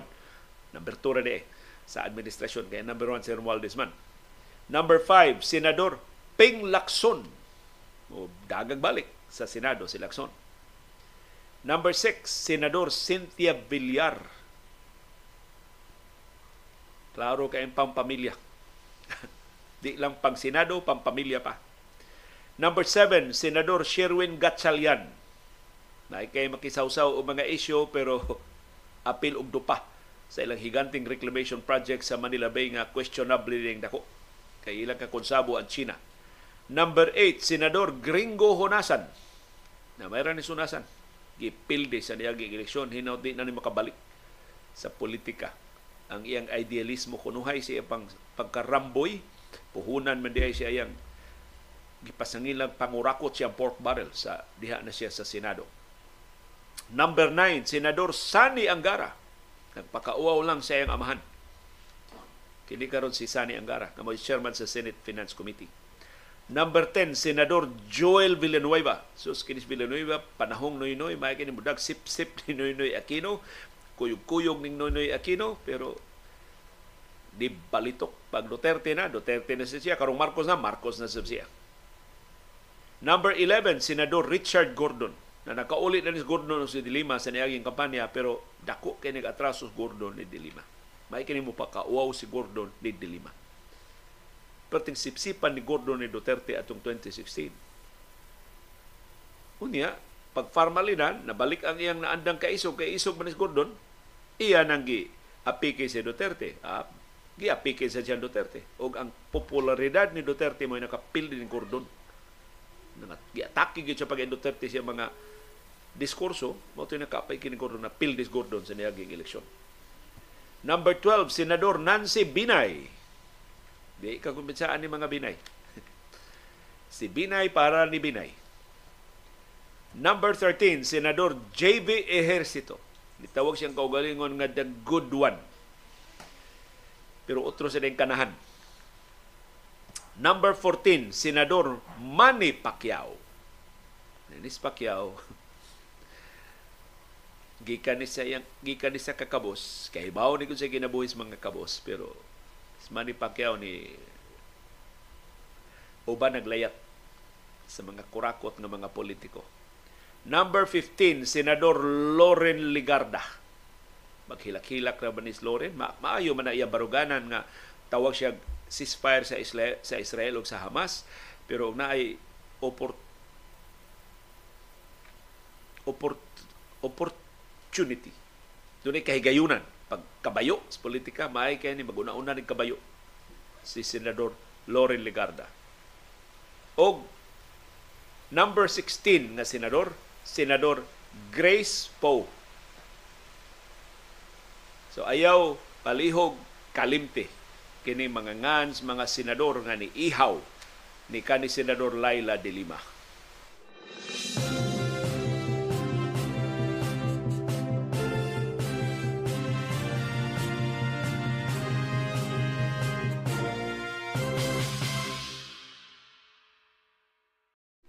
Ni bundak ang kusog nga uwan diri sa amo sa Bukirang Barangay sa Kasili sa Konsolasyon. Wa pa hingpit makapakita ang adlaw hangtod ning higayuna. Kumusta man ang inyong kahimtang sa panahon? Palag ibutang diya sa atong comment box aron nga atong malilian ang inyong kahimtang sa panahon Laing major development nga nahitabo gahapon dinhi sa ato mao ang pagtudlo na ni presidente Ferdinand Marcos Jr. sa presidente o chief executive officer sa Maharlika Investment Corporation. Ang iyang gitudlo mao si Rafael Consing Jr. Si Consing gitudlo na ni Marcos ni pang Enero isip executive director sa Office of the Presidential Advisor for Investment and Economic Affairs. Sawa pa siya itudlo sa sa gobyerno naghupot ni si Consing og mga pwesto, importante mga pwesto sa private sector. Katapusan niyang pwesto isip Senior Vice President o Chief Financial Officer sa International Container Terminal Services Incorporated ni Enrique Rason. So taon ning Rason si Consing. Nahimo sab siyang Vice Presidente o Treasurer sa Abuitis Group. Og na, nahimo sa siyang Managing Director sa HSBC Si Consing graduado sa De La Salle University, Manila. Nakatiwasab siya sa Stanford University Graduate School of Business Emerging CFO Strategic Financial Leadership Program sa 2016. Pero gi-point out ni sa ekonomista nga si JC Punungbayan nga kadto dieng pag-usab katong misteryoso nga pag-usab sa implementing rules and regulations gitumong to pag-accommodate ni Consing. Duha ka adlaw ang nilabay, sigo ni JC Punong Bayan. Duha ka adlaw suwa pa itudlo si Consing. Gitangtang sa implementing rules and regulations ang requirement sa Maharlika President o sa Chief Executive Officer to have an advanced degree in finance, economics, and related fields. So ganun dunay advanced degree Duha ka adlaw human usba ang implementing rules and regulations si Presidente Marcos ni tudlo ni Rafael Consing kinsa why advanced degree. Kay kanang iyang gitambungan nga leadership program sa Stanford dili man na advanced degree. So apparently naka kita la sila ni Consing pero na problema sila kay dili ka pasar si Consing sa requirements sa implementing rules and regulations. Mo gidali-dali nila og usab ang mga lagda aron mo qualify si Consing sa pwesto nga iya karong nahimutangan. Dili maayo nga sinublanan. No nga giagi o man ubra giagi o palusot ang mas kalipikado ni Consing gilaktawan si Consing mo ilang napilian. Magkatawas Enrique Rason ini. Iyang tao. Mga abuitis. Lipay ani ilang tao maoy mo duma sa Maharlika Investment Corporation. Pero kini si Rafael Jose Consing Jr doon na ni kaso. Sinumbong siya sa kasong sibil o kasong kriminal. Gipasangilan siyang namaligya og yuta nga dili iya. Atong Pebrero 1997, si Rafael Jose Consing Jr. ug ang iyang inahan nga si Cecilia de la Cruz ni presentar ngadto sa Plus Builders Incorporated nga sila mo itinuod nga mga tag-iya sa luna nga 42,443 square meters na himutang sa Imos, Cavite. Nga nabutang sa ngan nga Cecil, ni Cecilia de la Cruz ang inahan. Ila sang gipresentar ngadto sa buyer nga ilang napalit ang luna gikan ni Juanito Tan Teng og ni Po Willie Yu. Tungod sa patuo ni sa ni De La Cruz ug siyang anak ang PBI kining kompanya nga ilang gibaligyaan sa Utah Plus Builders Incorporated nituo nilang konsing og ni De La Cruz. Og ilang gipalit ang luna. Hastang kurata nila pagka April 1999 ang pagbaligya na itabo 1997. So two years later, 1999, na-diskubrihan sa PBI, sa Plus Builders Incorporated, nga si Konsing o si o ang iyang inahan, why balido nga titulo. Dili to balido ang ilang titulo sa luna. Nahibawaan sa PBI nga si Juanito Tanteng o si Paul William Yu wa mo baligya sa luna ngadto ni Konsing o siyang inahan. O nga ang titulo nga gipresentar nilang Konsing og De, De La Cruz wa sa file sa Register of Deeds. So forged. Dili tinuod ang mga maong titulo. So nitong Agosto 1999 ang PBI gipalagpot gikan sa Luna kay giangkon nilang Juanito Tanteng og ni Po Willie Yu. Bisan sa written o verbal demands, si Konsing og si De La Cruz ang iyang inahan nagdumili sa pag-uli sa kwarta nga 13.3 million pesos nga nabayra na sa Plus Builders Incorporated. Sumura og mga tinudlo ni Presidente Ferdinand Marcos Jr. sa labing importante mga pwesto siyang administrasyon, doon ay pagkaliwat niya. Questionable.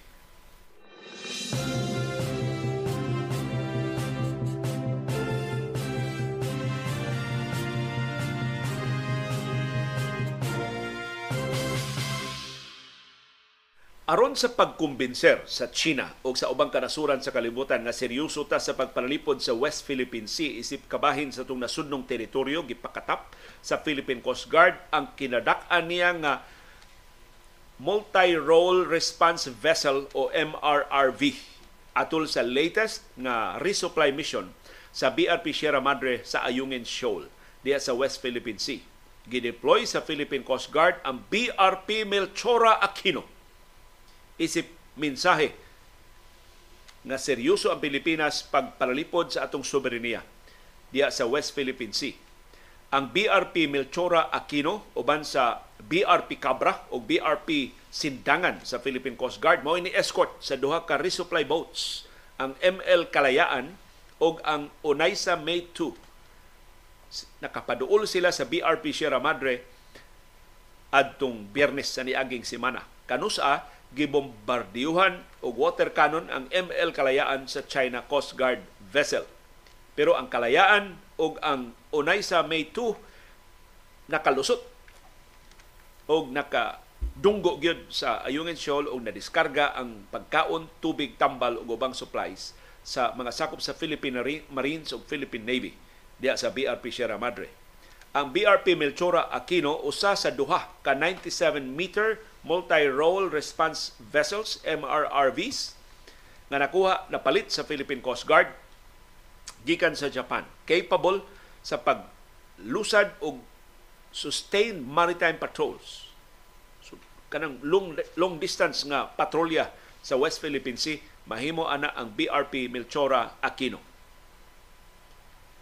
Kining maong MRRB class base sa kun Kunigami class nga design sa Japan dunay maximum speed nga 24 knots o ang iyang endurance dili mo menos sa 4,000 nautical miles.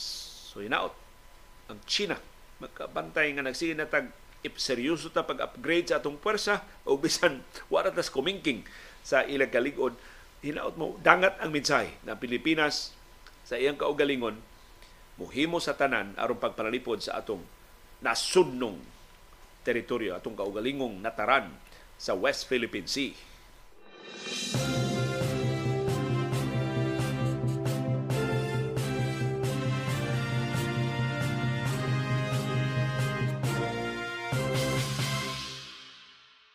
Update sa Department of Foreign Affairs sa sitwasyon dito sa Gaza. Kapina 80% sa mga Pilipino sa Gaza Strip ang nakabiya na. Nakalingkawas na gikan sa natad sa panggubatan sa Gaza City. Ang Department of Foreign Affairs niingon doon na hinoy 26 ka mga Pilipinon nga nahibilin sa Gaza. Pero determinado sila nga magpabilin. So ilan na nang desisyon na di sila mogawa sa Gaza. Ug apil sa 26 nga nipili sa pagpabilin sa Gaza bisan sa grabing kalisod mao ang madre na Pilipina. Kinsa nipasabot sa Department of Foreign Affairs, di siya makabiya sa simbahan. Namoy gibakwitan ron sa mga sibilyan nga nawad-an sa ilang mga Pinoy-anan. Kapin usa ka milyon ka mga sibilyan ang bakwit kay wa nay mga Pinoy-anan kay naguba sa bombardiyo sa Israel mo nang nidangop sa mga simbahan, nidangop sa mga ospital. Ang nakapait hasta mga simbahan gibombahan kay gipasangilan nga naas duol o naa sa ubos nagtunnel ang Hamas. Pero maton sa Madre dili na paigo nga rason nga iya biyaan ang ilang mga parokyano sa simbahan at timanon niya ang tanang nidangop sa simbahan bisan sa tumang kalisod nga wala na sila kuryente, wala na sila tubig, wala na sila pagkaon nihit na kayo ang pan na ilang kisustener sa ilang kaugalingon. Pero determinado sila nga magpabilin sa Gaza. Kining 26 ka mga Pilipinon. Ang latest batch sa 14 ka mga Pilipino na nakagawas sa Gaza nakatabok na sa Rafah border padong sa Egypt nakuyog aning 14 ang lima nila ka mga Palestinian spouses.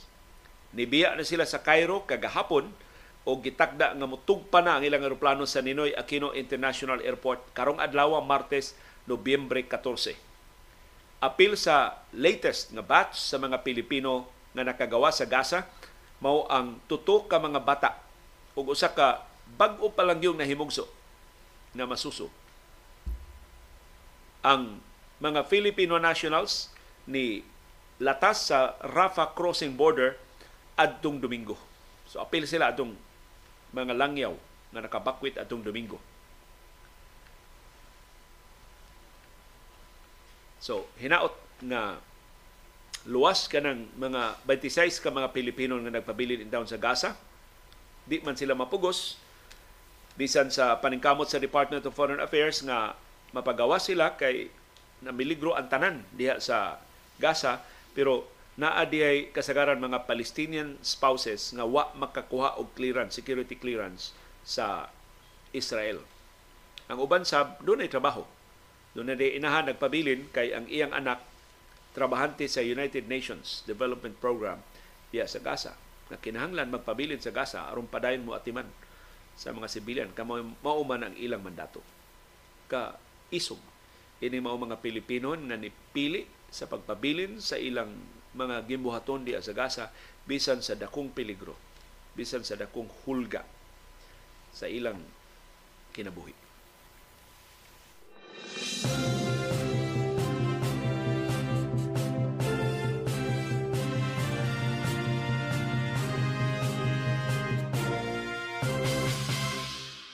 Ang pait nga balita mao nga kasagaran sa mga ospital sa Northern Gaza dili na magamit or out of service na. Tungod sa kakuwang sa fuel, paong ng ilang mga generators, di na magamit ang ilang mga ekipo o gibombardiyuhan pagid sila sa Israel. Niinsistir ang Israel nga ang Hamas nagtukod og military headquarters ubos sa mga ospital. Na ako tunnel nga nahimutangan sa mga opisyal sa Hamas naaubo sa Al-Shifa Hospital Complex. Ang United Nations ug ang mga doktor sa mga ospital ni pasidaan nga ang kakuwang og generator fuel posibleng mo resulta sa pagkamatay sa ilang mga pasyente apila sa gagmay nga mga bata. Matod sa mga mulupyo inton palibot sa ospital, grabe kayo ang airstrikes nga gilusad sa Israel duol sa mga ospital ang mga tangke de gera ug armored vehicles pila na lang ka metro gikan sa gate sa Al-Shifa compound sa tunga-tunga gyud sa Gaza City. Ang gidaghanon sa nangamatay sud sa Al-Shifa ni abot na og 27 ka mga adult intensive care patients ug pito ka mga bata sukad sa fuel shortages sukad atong weekend. At tanang ospital sa Northern Gaza out of service na sigon sa World Health Organization. Matod sa WHO, at least 2,300 ka mga tao ang nasa mga ospital nga gitanggong sa mga Israelis anang ilang blockade.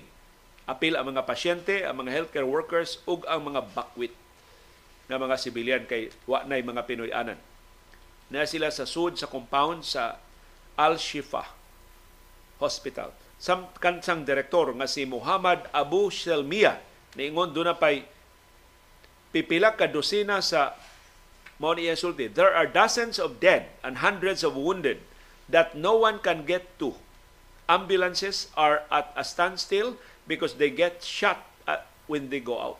When they get when, because they get shot at when they go out. Grabiha. Sa kapait sa kahimtang sa mga ospital diya sa Gaza Gihapmast ang mga bandila sa tanang United Nations compound sa tanang kanasuran sa kalibutan. Ang mga kawani sa United Nations ni observe og usa ka minute of silence in memory sa ilang mga kauban nga namatay sa Gaza. Sa ilang bahin ang European Union natandog na sa sitwasyon sa Gaza. Matod sa nang balaka sila nga mayuriyas mga ospital sa Gaza Strip di na katrabaho, di na kaatiman sa mga pasyente tungod sa kakuwang sa fuel. So matod sa European Union, muauhag sila sa Israel nga hatagan og fuel ang mga ospital aron padayon makaatiman sa mga pasyente. Niabot na og 980 trucks nga gikargahan og humanitarian aid ang nakasud sa Gaza sukad October 21. Pero kuwang kaayo ang ilang dada nga mga hinabang. Unya wa sila pa tuguti nga magdaog fuel diha sa Gaza. Labi bisan para sa mga hospital generators kay ang Israel na balaka nga ang fuel deliveries i-divert ngadto sa Hamas militants ug padayon makalahutay pagsukol nila. Ang direktor sa Al-Shifa Hospital na si Muhammad Abu Salmiya niingon nga siya mismo nagpalaban sa Israel na nakinahanglan siya og at least 8,000 liters aron nga makabalik og andar ang ilang mga generators. Ug aron maluwas ang gatusan ka mga pasyente nga mga samaran. Pero gibalibaran siya sa Israel. Usa ka barko sa Turkey nagikargahan og mga materyales para sa mga field hospitals ang nidunggo sa pantalan sa Egypt dito sa El Arish duol sa Rafah border crossing. Aron makadugang tabang sa mga sibilyan diya sa Gaza. Sa latest count sa United Nations, niabot na og 1.6 million ka mga tao ang nawad-an o mga Pinoy-anan. Mga two-thirds sa populasyon sa Gaza ang naakaron sa mga evacuation centers nga namiligro sab kay giapil na og bombardiyo sa Israel.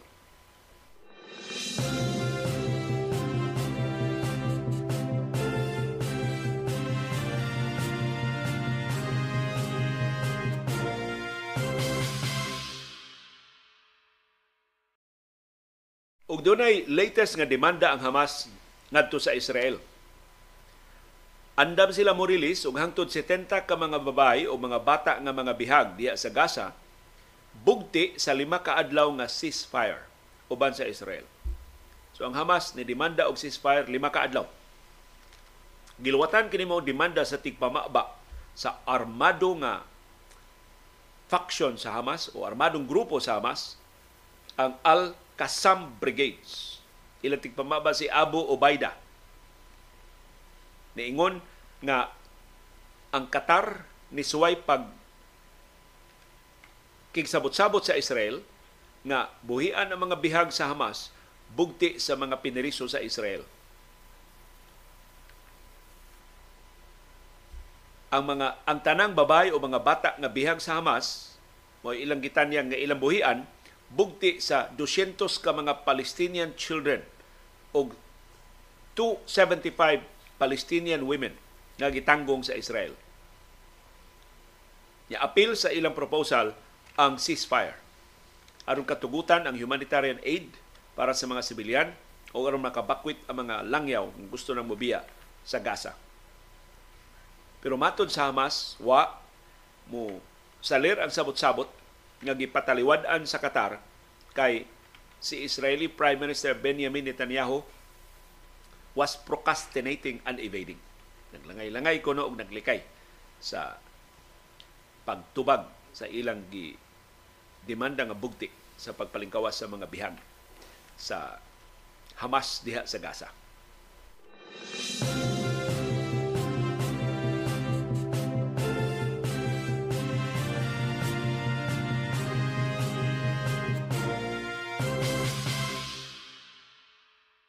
Later sa paugnat sa kusog, dunay dakong problema ang Cebu City Sports Commission. Mahingpit ba ang iyang renovation in time sa palarong pambansa unya sa sulod tuig 2024?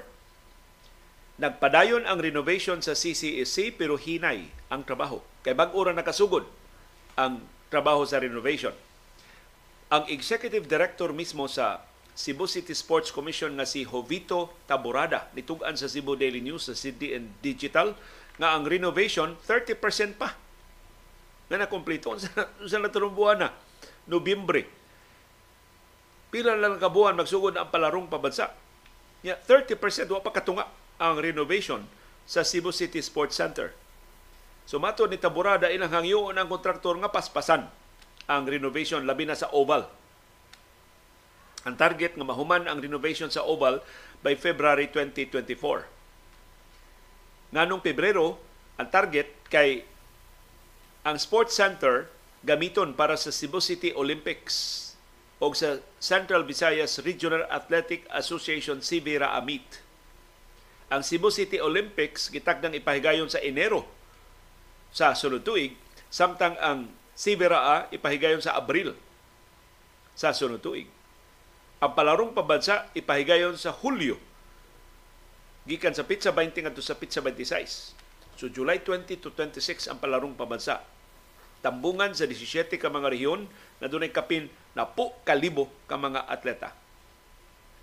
Ang Cebu City Sports Commission gisiraduan atong May 18 this year para sa renovation pangandam sa palarong pabansa.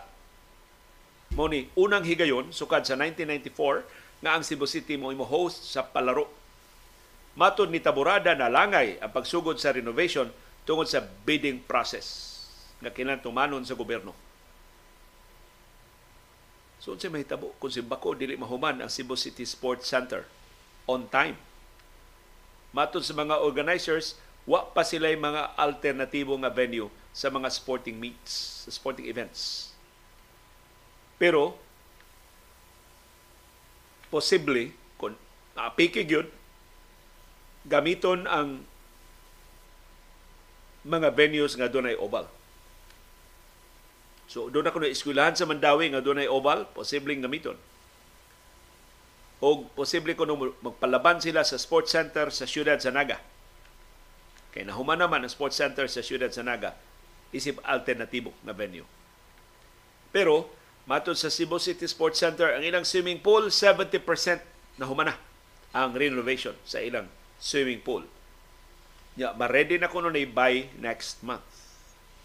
So hinaot maka matiwas kay kada kong kauwawan kitay nakadaog sa bidding pag-host sa palarong pabansa nya dili ni mahuman ang atong venue.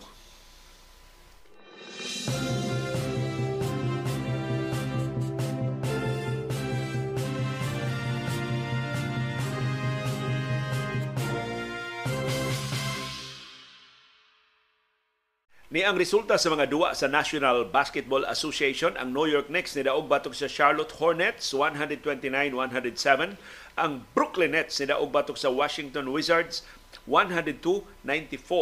Ang Memphis Grizzlies ni upset sa Los Angeles Clippers 105-101. Wa gid utan ikatungod ang Grizzlies pagpildi sa Clippers kay suspended pa man hantud karon ng ilang superstar nga si Ja Morant. Pero nidaog sila batok sa Clippers by 4 points. Ang Clippers na pildi na og lima kasunod-sunod nga duwa. Apil na ang upat ka duwa. Sukad ni abot si James Harden sa Los Angeles. Si Paul George may nangu sa kapildihan sa Clippers gahapon with 26 points. Si Kawhi Leonard nakahimulag 14 points. Si Russell Westbrook dunay 12 points. Si James Harden dunay 11 points. Naunsa man ning upat ka superstars sa Los Angeles Clippers mura man og dili inspirado ang ilang duwa or wa pa na sila magkasinabtanay. Kay bisang mga superstars sila first time man ni nagkakuyog silang duwa silang upat. Sa lain duwa gahapon ang Philadelphia 76ers ni Daug batok sa Indiana Pacers 137-126. Si Tyrese Maxey ni score og career high nga 50 points para sa Sixers.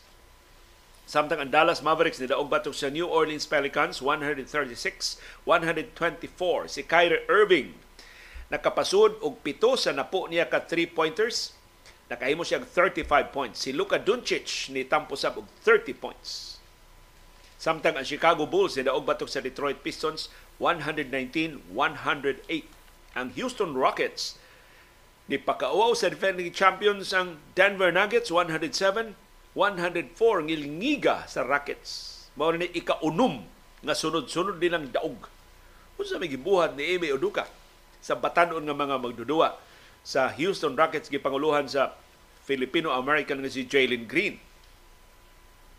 Si Fred Van Vliet na nakuha sa Rockets gikan sa Toronto Raptors mo ilang top scorer gahapon with 26 points.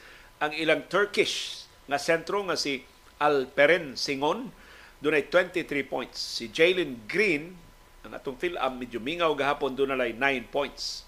Napildi sa Rockets ang Nuggets bisan sa laing triple-double ni Nikola Jokic. Mo ni kaupat nga triple-double ni Nikola Jokic sa mga pagsugod nga regular season. Doon siya 36 points, 21 rebounds ug 11 assists para sa Denver Nuggets. Sa pikas nga bahin, ang Miami Heat, bisan sa iyang mga injuries, ni daog batok sa San Antonio Spurs 118-113. Si Duncan Robinson ug si Bam Adebayo may nagkombinar for 50 points para sa Miami Heat. Si Jimmy Butler kinsa wa kadua sa niaging adlaw dunay 19 points. Si Victor Wimbanyama bisan na pildi ang San Antonio Spurs wa magpakauaw dunay siya 18 points ug 11 rebounds. Pero nakapait siya responsable sa pito sa 17 ka mga turnovers sa San Antonio Spurs. Ngilngi kay depensa ang Miami Heat. Samtang Oklahoma City Thunder, nidaog batok sa Phoenix Suns 111-99. Si Jalen Williams dunay 25 points. Si Shea Gilgeous Alexander ni puno og 21 points na anugon ang 28 points ni Kevin Durant sa pagkapildi sa Suns gahapon. Samtang Minnesota Timberwolves ni pildi sa Golden State Warriors laining upset 116 ang Timberwolves 110 ang Warriors. Si Anthony Edwards mao nangu sa kadaugan sa Timberwolves with 33 points. Si Stephen Curry, doon ay 38 points. Ang Warriors na pilde sa ikaduhang sunod-sunod nilang duwa sa ilang home floor. Samtang Los Angeles Lakers nilaog batok sa Portland Trail Blazers 116-110. Bisag wa makaduwa si LeBron James, si Anthony Davis mo nangu sa kadaugan sa Lakers with 30 points. Niyay pipila ka mga duwa sa NBA karong buntag sa itong oras sa Pilipinas. Alas 8.30 karong buntag ang New York Knicks manung sa Boston Celtics. Alas 8.30 karong buntag Washington Wizards manung sa Toronto Raptors. Alas 9 karong buntag ang Chicago Bulls manung sa Milwaukee Bucks. Ug alas 11 karong buntag ang Cleveland Cavaliers manung sa Sacramento Kings.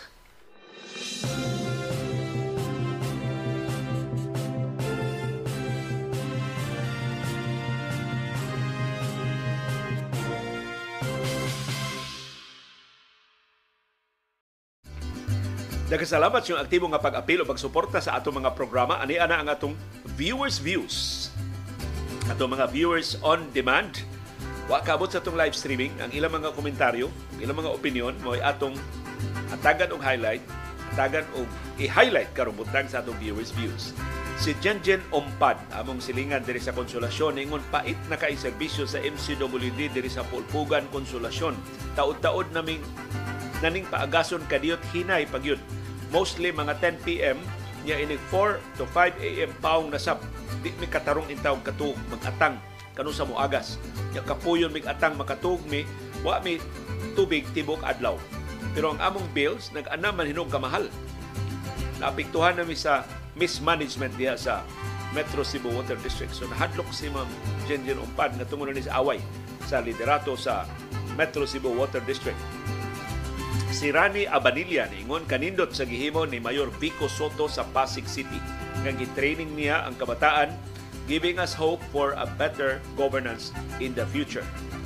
Si Julian Lim, lain na viewer niingon, if Metro if Metro Gaisano reklamo sa pag-uso sa ilang halin, how much more sa ubang Gaisano run stores owned by their cousins nga mas mingaw ikumparar sa Metro. Tinuod ang Metro Gaisano kuno mo usas labing malapuson ng mga tindahan sa Gaisano Group. So, kung sa kay halin sa ubang mga Gaisano stores. Karon kuno no sa kalisod ba sa panahon, ang labing maayo kuno nga business model. Sigo niha sa mga negosyante nga akong kinabi kining business model sa Colonnade. Kining mga alturas, ilang tindahan din Subo gitawag mga colonnade. Na colonnade sa Colon. Yang i-expand nila ka ng Colon. Hanggang abot na sa Manalili. Doon na sila colonnade sa Mandawi.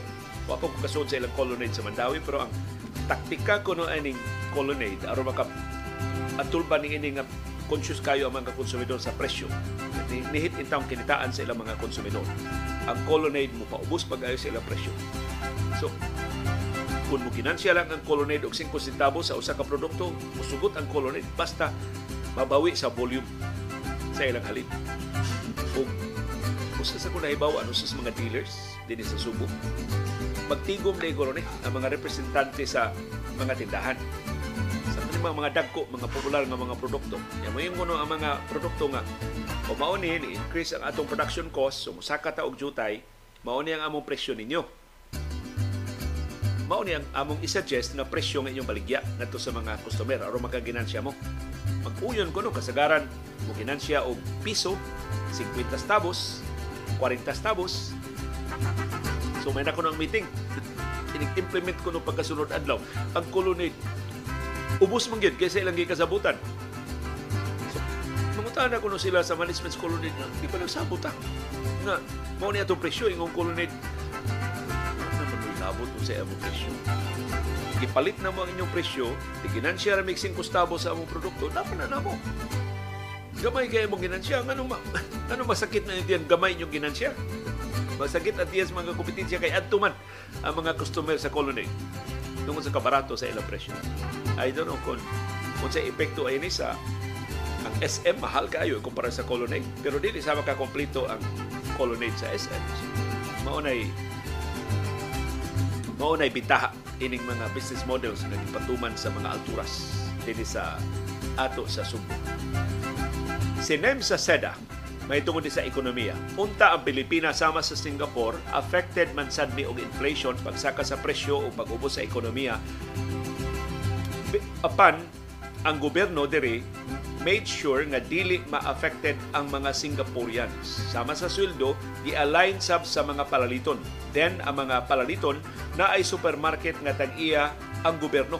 Kahawak nila ang presyo like ang gobyerno mao palit aron ibaligya sa mga tao at affordable prices. Kung grabe ka mo pataas og presyo diri, no ay na ay QR code nga pwede ka mo sumbong og imbestigahon dayon sa gobyerno. Mas pro people ang gobyerno sa Singapore kaysa atong gobyerno sa Pilipinas. Mapasagdan lang mga konsumidor na mabiktima ini mga pintahusok ng mga negosyante. Si Manolito Silva Ningon murag timaan na ni sa panagbuwag sa mga Marcos o mga Duterte nga nitugot na pagpiansa ni Senador De Lima. Si Live the Philippines ningon mas grabe mangutang si BBM kay dako man kay siya gasto sa iyang parties o laag-laag. Si Kendred niingon ang giutang ni Duterte sud sa iyang termino balik 7 trillion pesos. Mao nga nahimong 13 trillion ang utang sa nasod. Kung mas kusog nga mangutang si Marcos kumpara ni Duterte, atong utang mahimong moabot ng 20 trillion pesos. Ini kahuman siya termino. Ambot kon ila bang gikwinta kaya ba natong bayran ang amortization anang utang apil na sa interes. Kay kunwa, peligro kaayong mabankrupt na sab ang Bangko Sentral ng Pilipinas sama sa naitabo sa panahon sa iyang amahan. Kung mahitabo na, magkaguliyang ang operasyon sa gobyerno kay maglisod naman og panwildo sa iya mga trabahador o sa mga opisyal. Kung papahawaon sa mga tao si Marcos, dili makaalibyo sa sitwasyon, hinunuan mo grabe pa, kay ang mupuli labaw pa man ka, way hibang kaagan o pagkakawatan o pagkawalda sa kwarta nga dili iya. Ang pangutana, magunsa naman lang ta. Kung ako'y patubagon, ako mo ingon, mirisi mong daggo.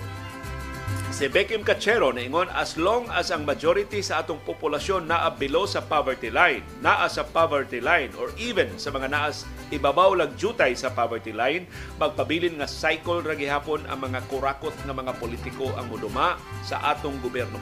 Mao na ang part sa populasyon nga vulnerable kaayo sa mga pangdani o pagpanghudlat sa mga kurakot nga mga politiko aron lang makuha ang ilang mga boto.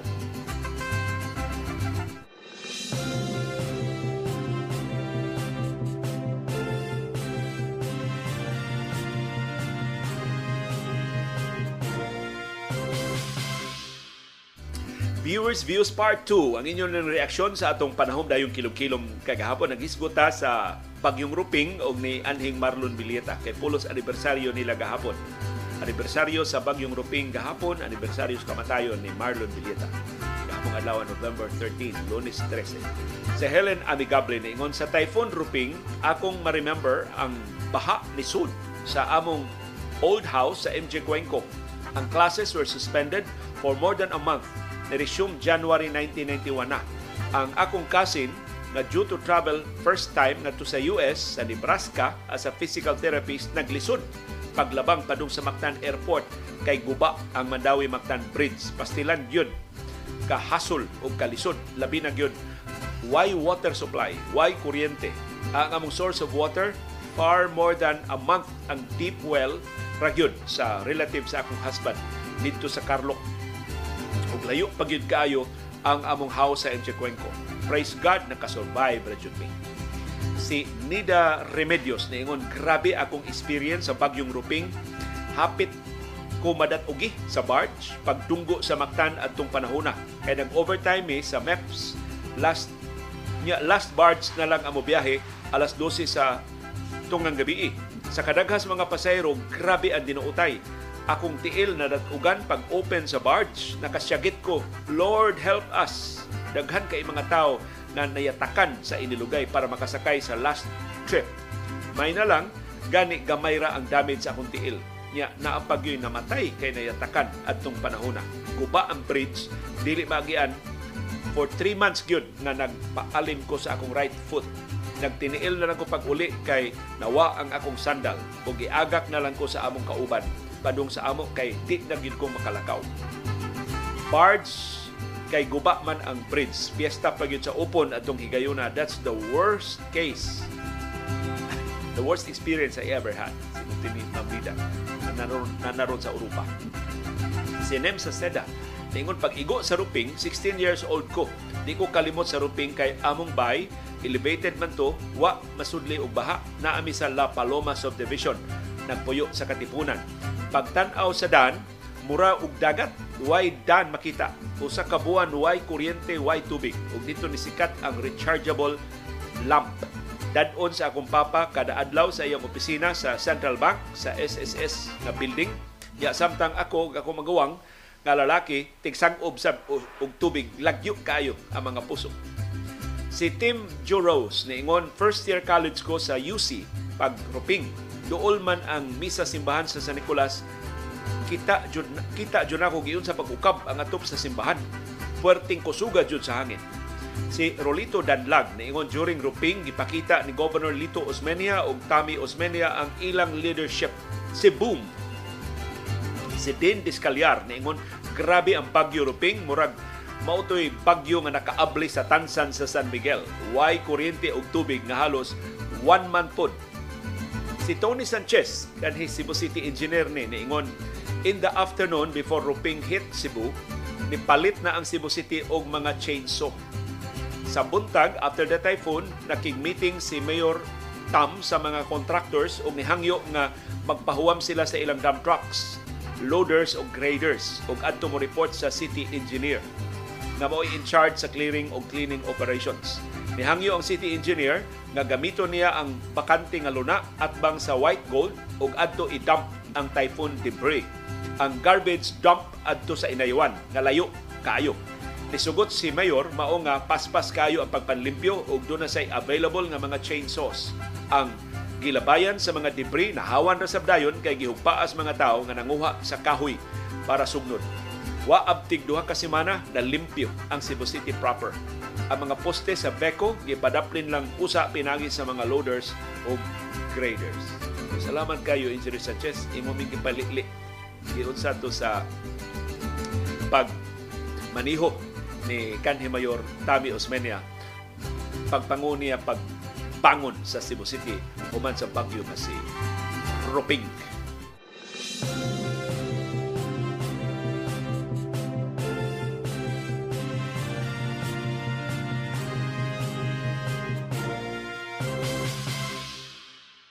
Viewers Views Part 3. Ang inyong reaksyon sa atong laing gisgutan sa panahon dayong kilom-kilom kagahapon ang 11th death anniversary ni Anhing Marlon Villeta. Si Jojo Alcalen niingon diha mi sa Chongwa Hospital pagka-admit ug pagkamatay ni Marlon kay na ospital man sab akong papa atong higayuna. Pagtugpa sa bagyong Ruping, Dunay 34 years old nako, lisod kayong kahimtang sa Subo atong higayuna kay kapin sa usa ka buwan wa joy kuryente diri sa upon.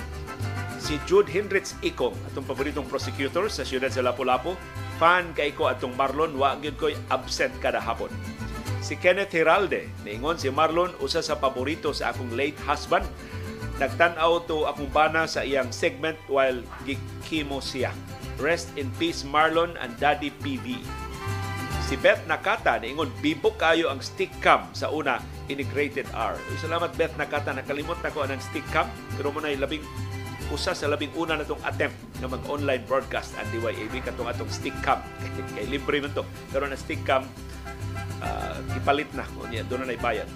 Si Domingo Cabando, si Sir Doming, niingon akong mahinuduman ni Anhing Marlon Bilieta kanang inigbuntag sayo mag-abot ming pangaog larang diri sa poblasyon Talisay. Aligre kay ito may mangaon kay sige komedya si Anhing Marlon.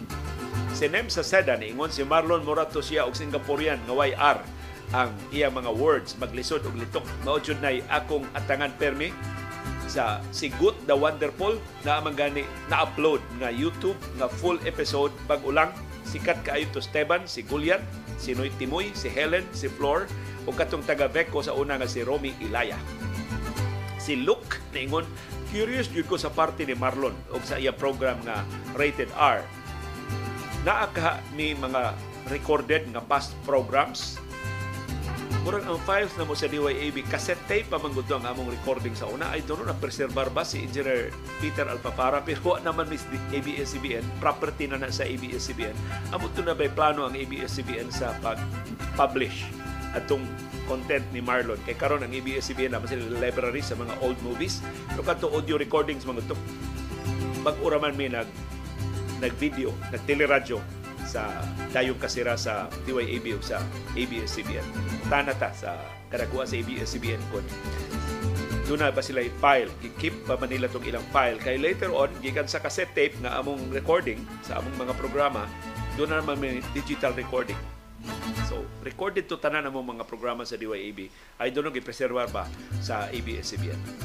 Si Alan Luigi Flores, papariha sa ang iyang punto pag-pioneer sa DYAB sa teleradyo pinagi pa to sa stick cam ang rated R ragyod ang akong gipaminaw.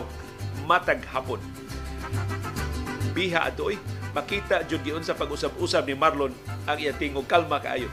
Eh, problema ba itong Marlon? Nga ipakita bas Marlon na mag-usab-usab siyang tingog sa stick cam? Kay nakurutan mami adto nga doon may video. Imos Marlon doon ito sugyot nga inti og ang tingog ko ng Marlon Marlon ang naong ni Marlon ipakita. Kung lain na tingog ni Marlon, lain sang naong ipakita. Di, di pa man to kaya. Wa, wa man mi mixer ba nga? Wa mi mixer gikas TV para para lang adto unya. Dako na kay Carlos Virgil butangan ng ngan si butangan na naong si Sinyang butangan na og naong si Siana. Lisod na. Sa mo to nga naong lang yung Marlon. Umakit-an gyud sa mga tao nga ang naong ni Marlon wa mausab pero ang iyang tingog na mao inausab si Roland Galion malingaw jugo ka is programa ni Marlon B. Sa una sa nag-work pa ko sa airline catering sa una samtang magpaabot ko sa akong documents papirmahan sa customs anha ko sa among sakyanan maminaw ni Marlon. Ug nagsige jud ko katawa hangtod na lang nga mobalik ko sa unit matinga ang among guard inig-abli sa gate kay nagngisi naman ko. Naguol jud ko kaayo pagkamatay ni Marlon. Si Beckham Cachero na ingon not only nga gifted to si Marlon sa pagpakatawa gifted po to pag-cover sa mga solemn activity sama sa traslasyon is one of a kind maunang daghang na hinugnan sa ug nahugno sa iyang sayo na pagtaliwan. Sino na way makalabaw sa quality sa coverage ni Marlon labi na sa traslasyon. Gusto wapil siya hilang. Labay na ni Senior Santo Niño nga mag warawara ang mga tiboto diya sa kadalanan.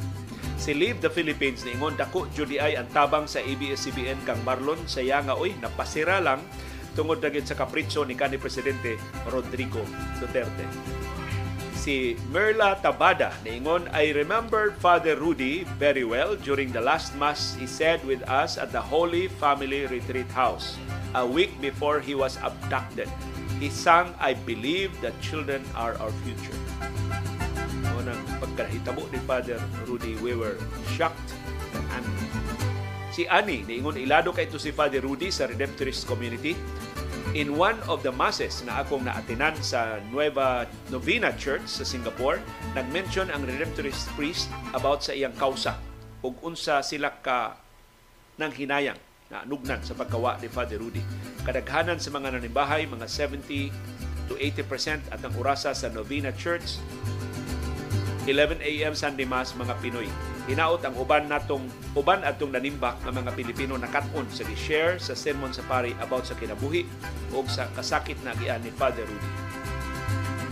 Si Yuri Sinanggoti niingon unta mabeatify sa Sibahang Katoliko si Father Rudy aron mapasidugan sa umaabot ang iyang katarong uban sa mga parokyano o pakigbisog pinagi sa walinawang paagi agin sa diktadurang Marcos kanagong beatification sa kanang mga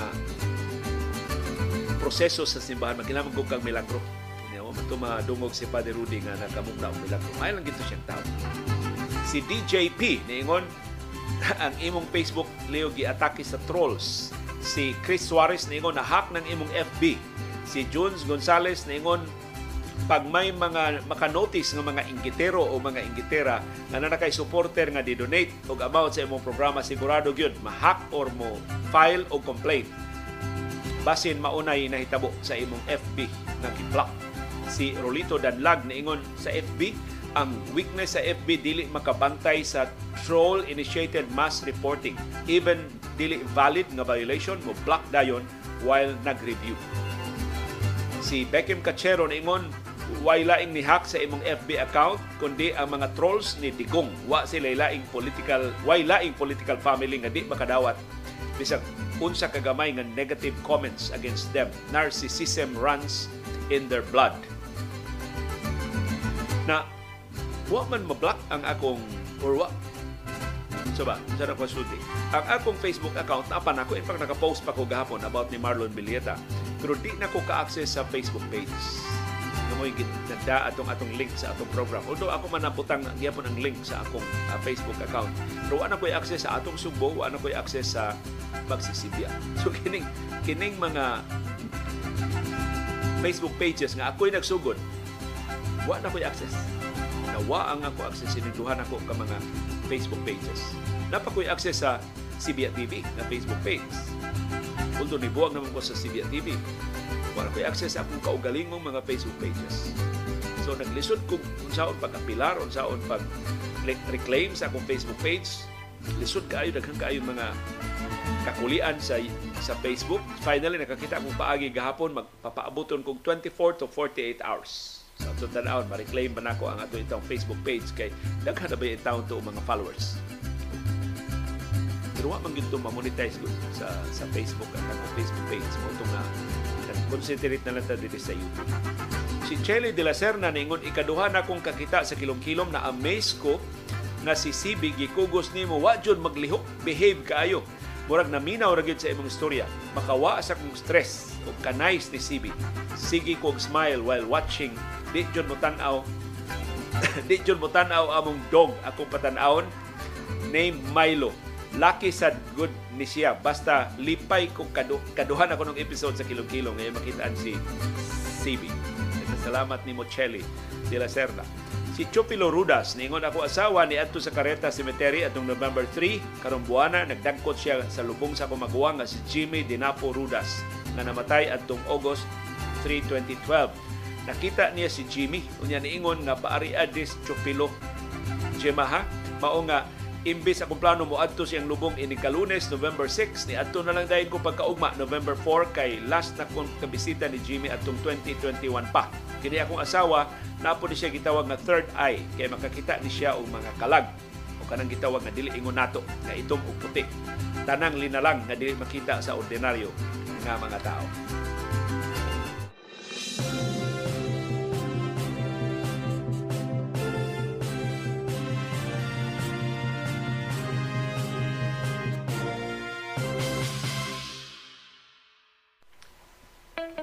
Doon ay daghang matang sa kasayuran. Doon ay kasayuran pinadaylang.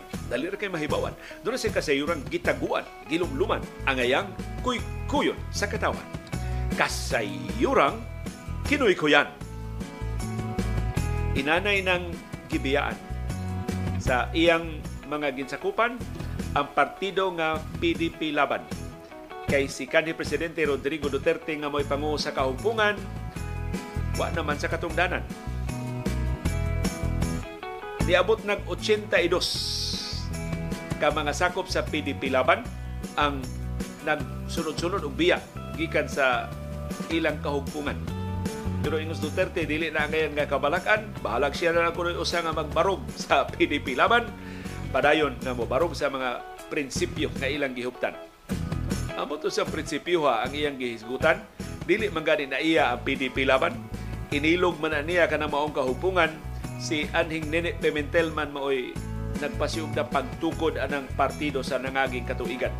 Ipakaubang ni Pimentel pagtukod sa PDP laban, mao si Anhing Senador Noynoy Aquino. Dili Noynoy. Anhing Senador Ninoy Aquino. Sa, di, niya pa sa kalibutan.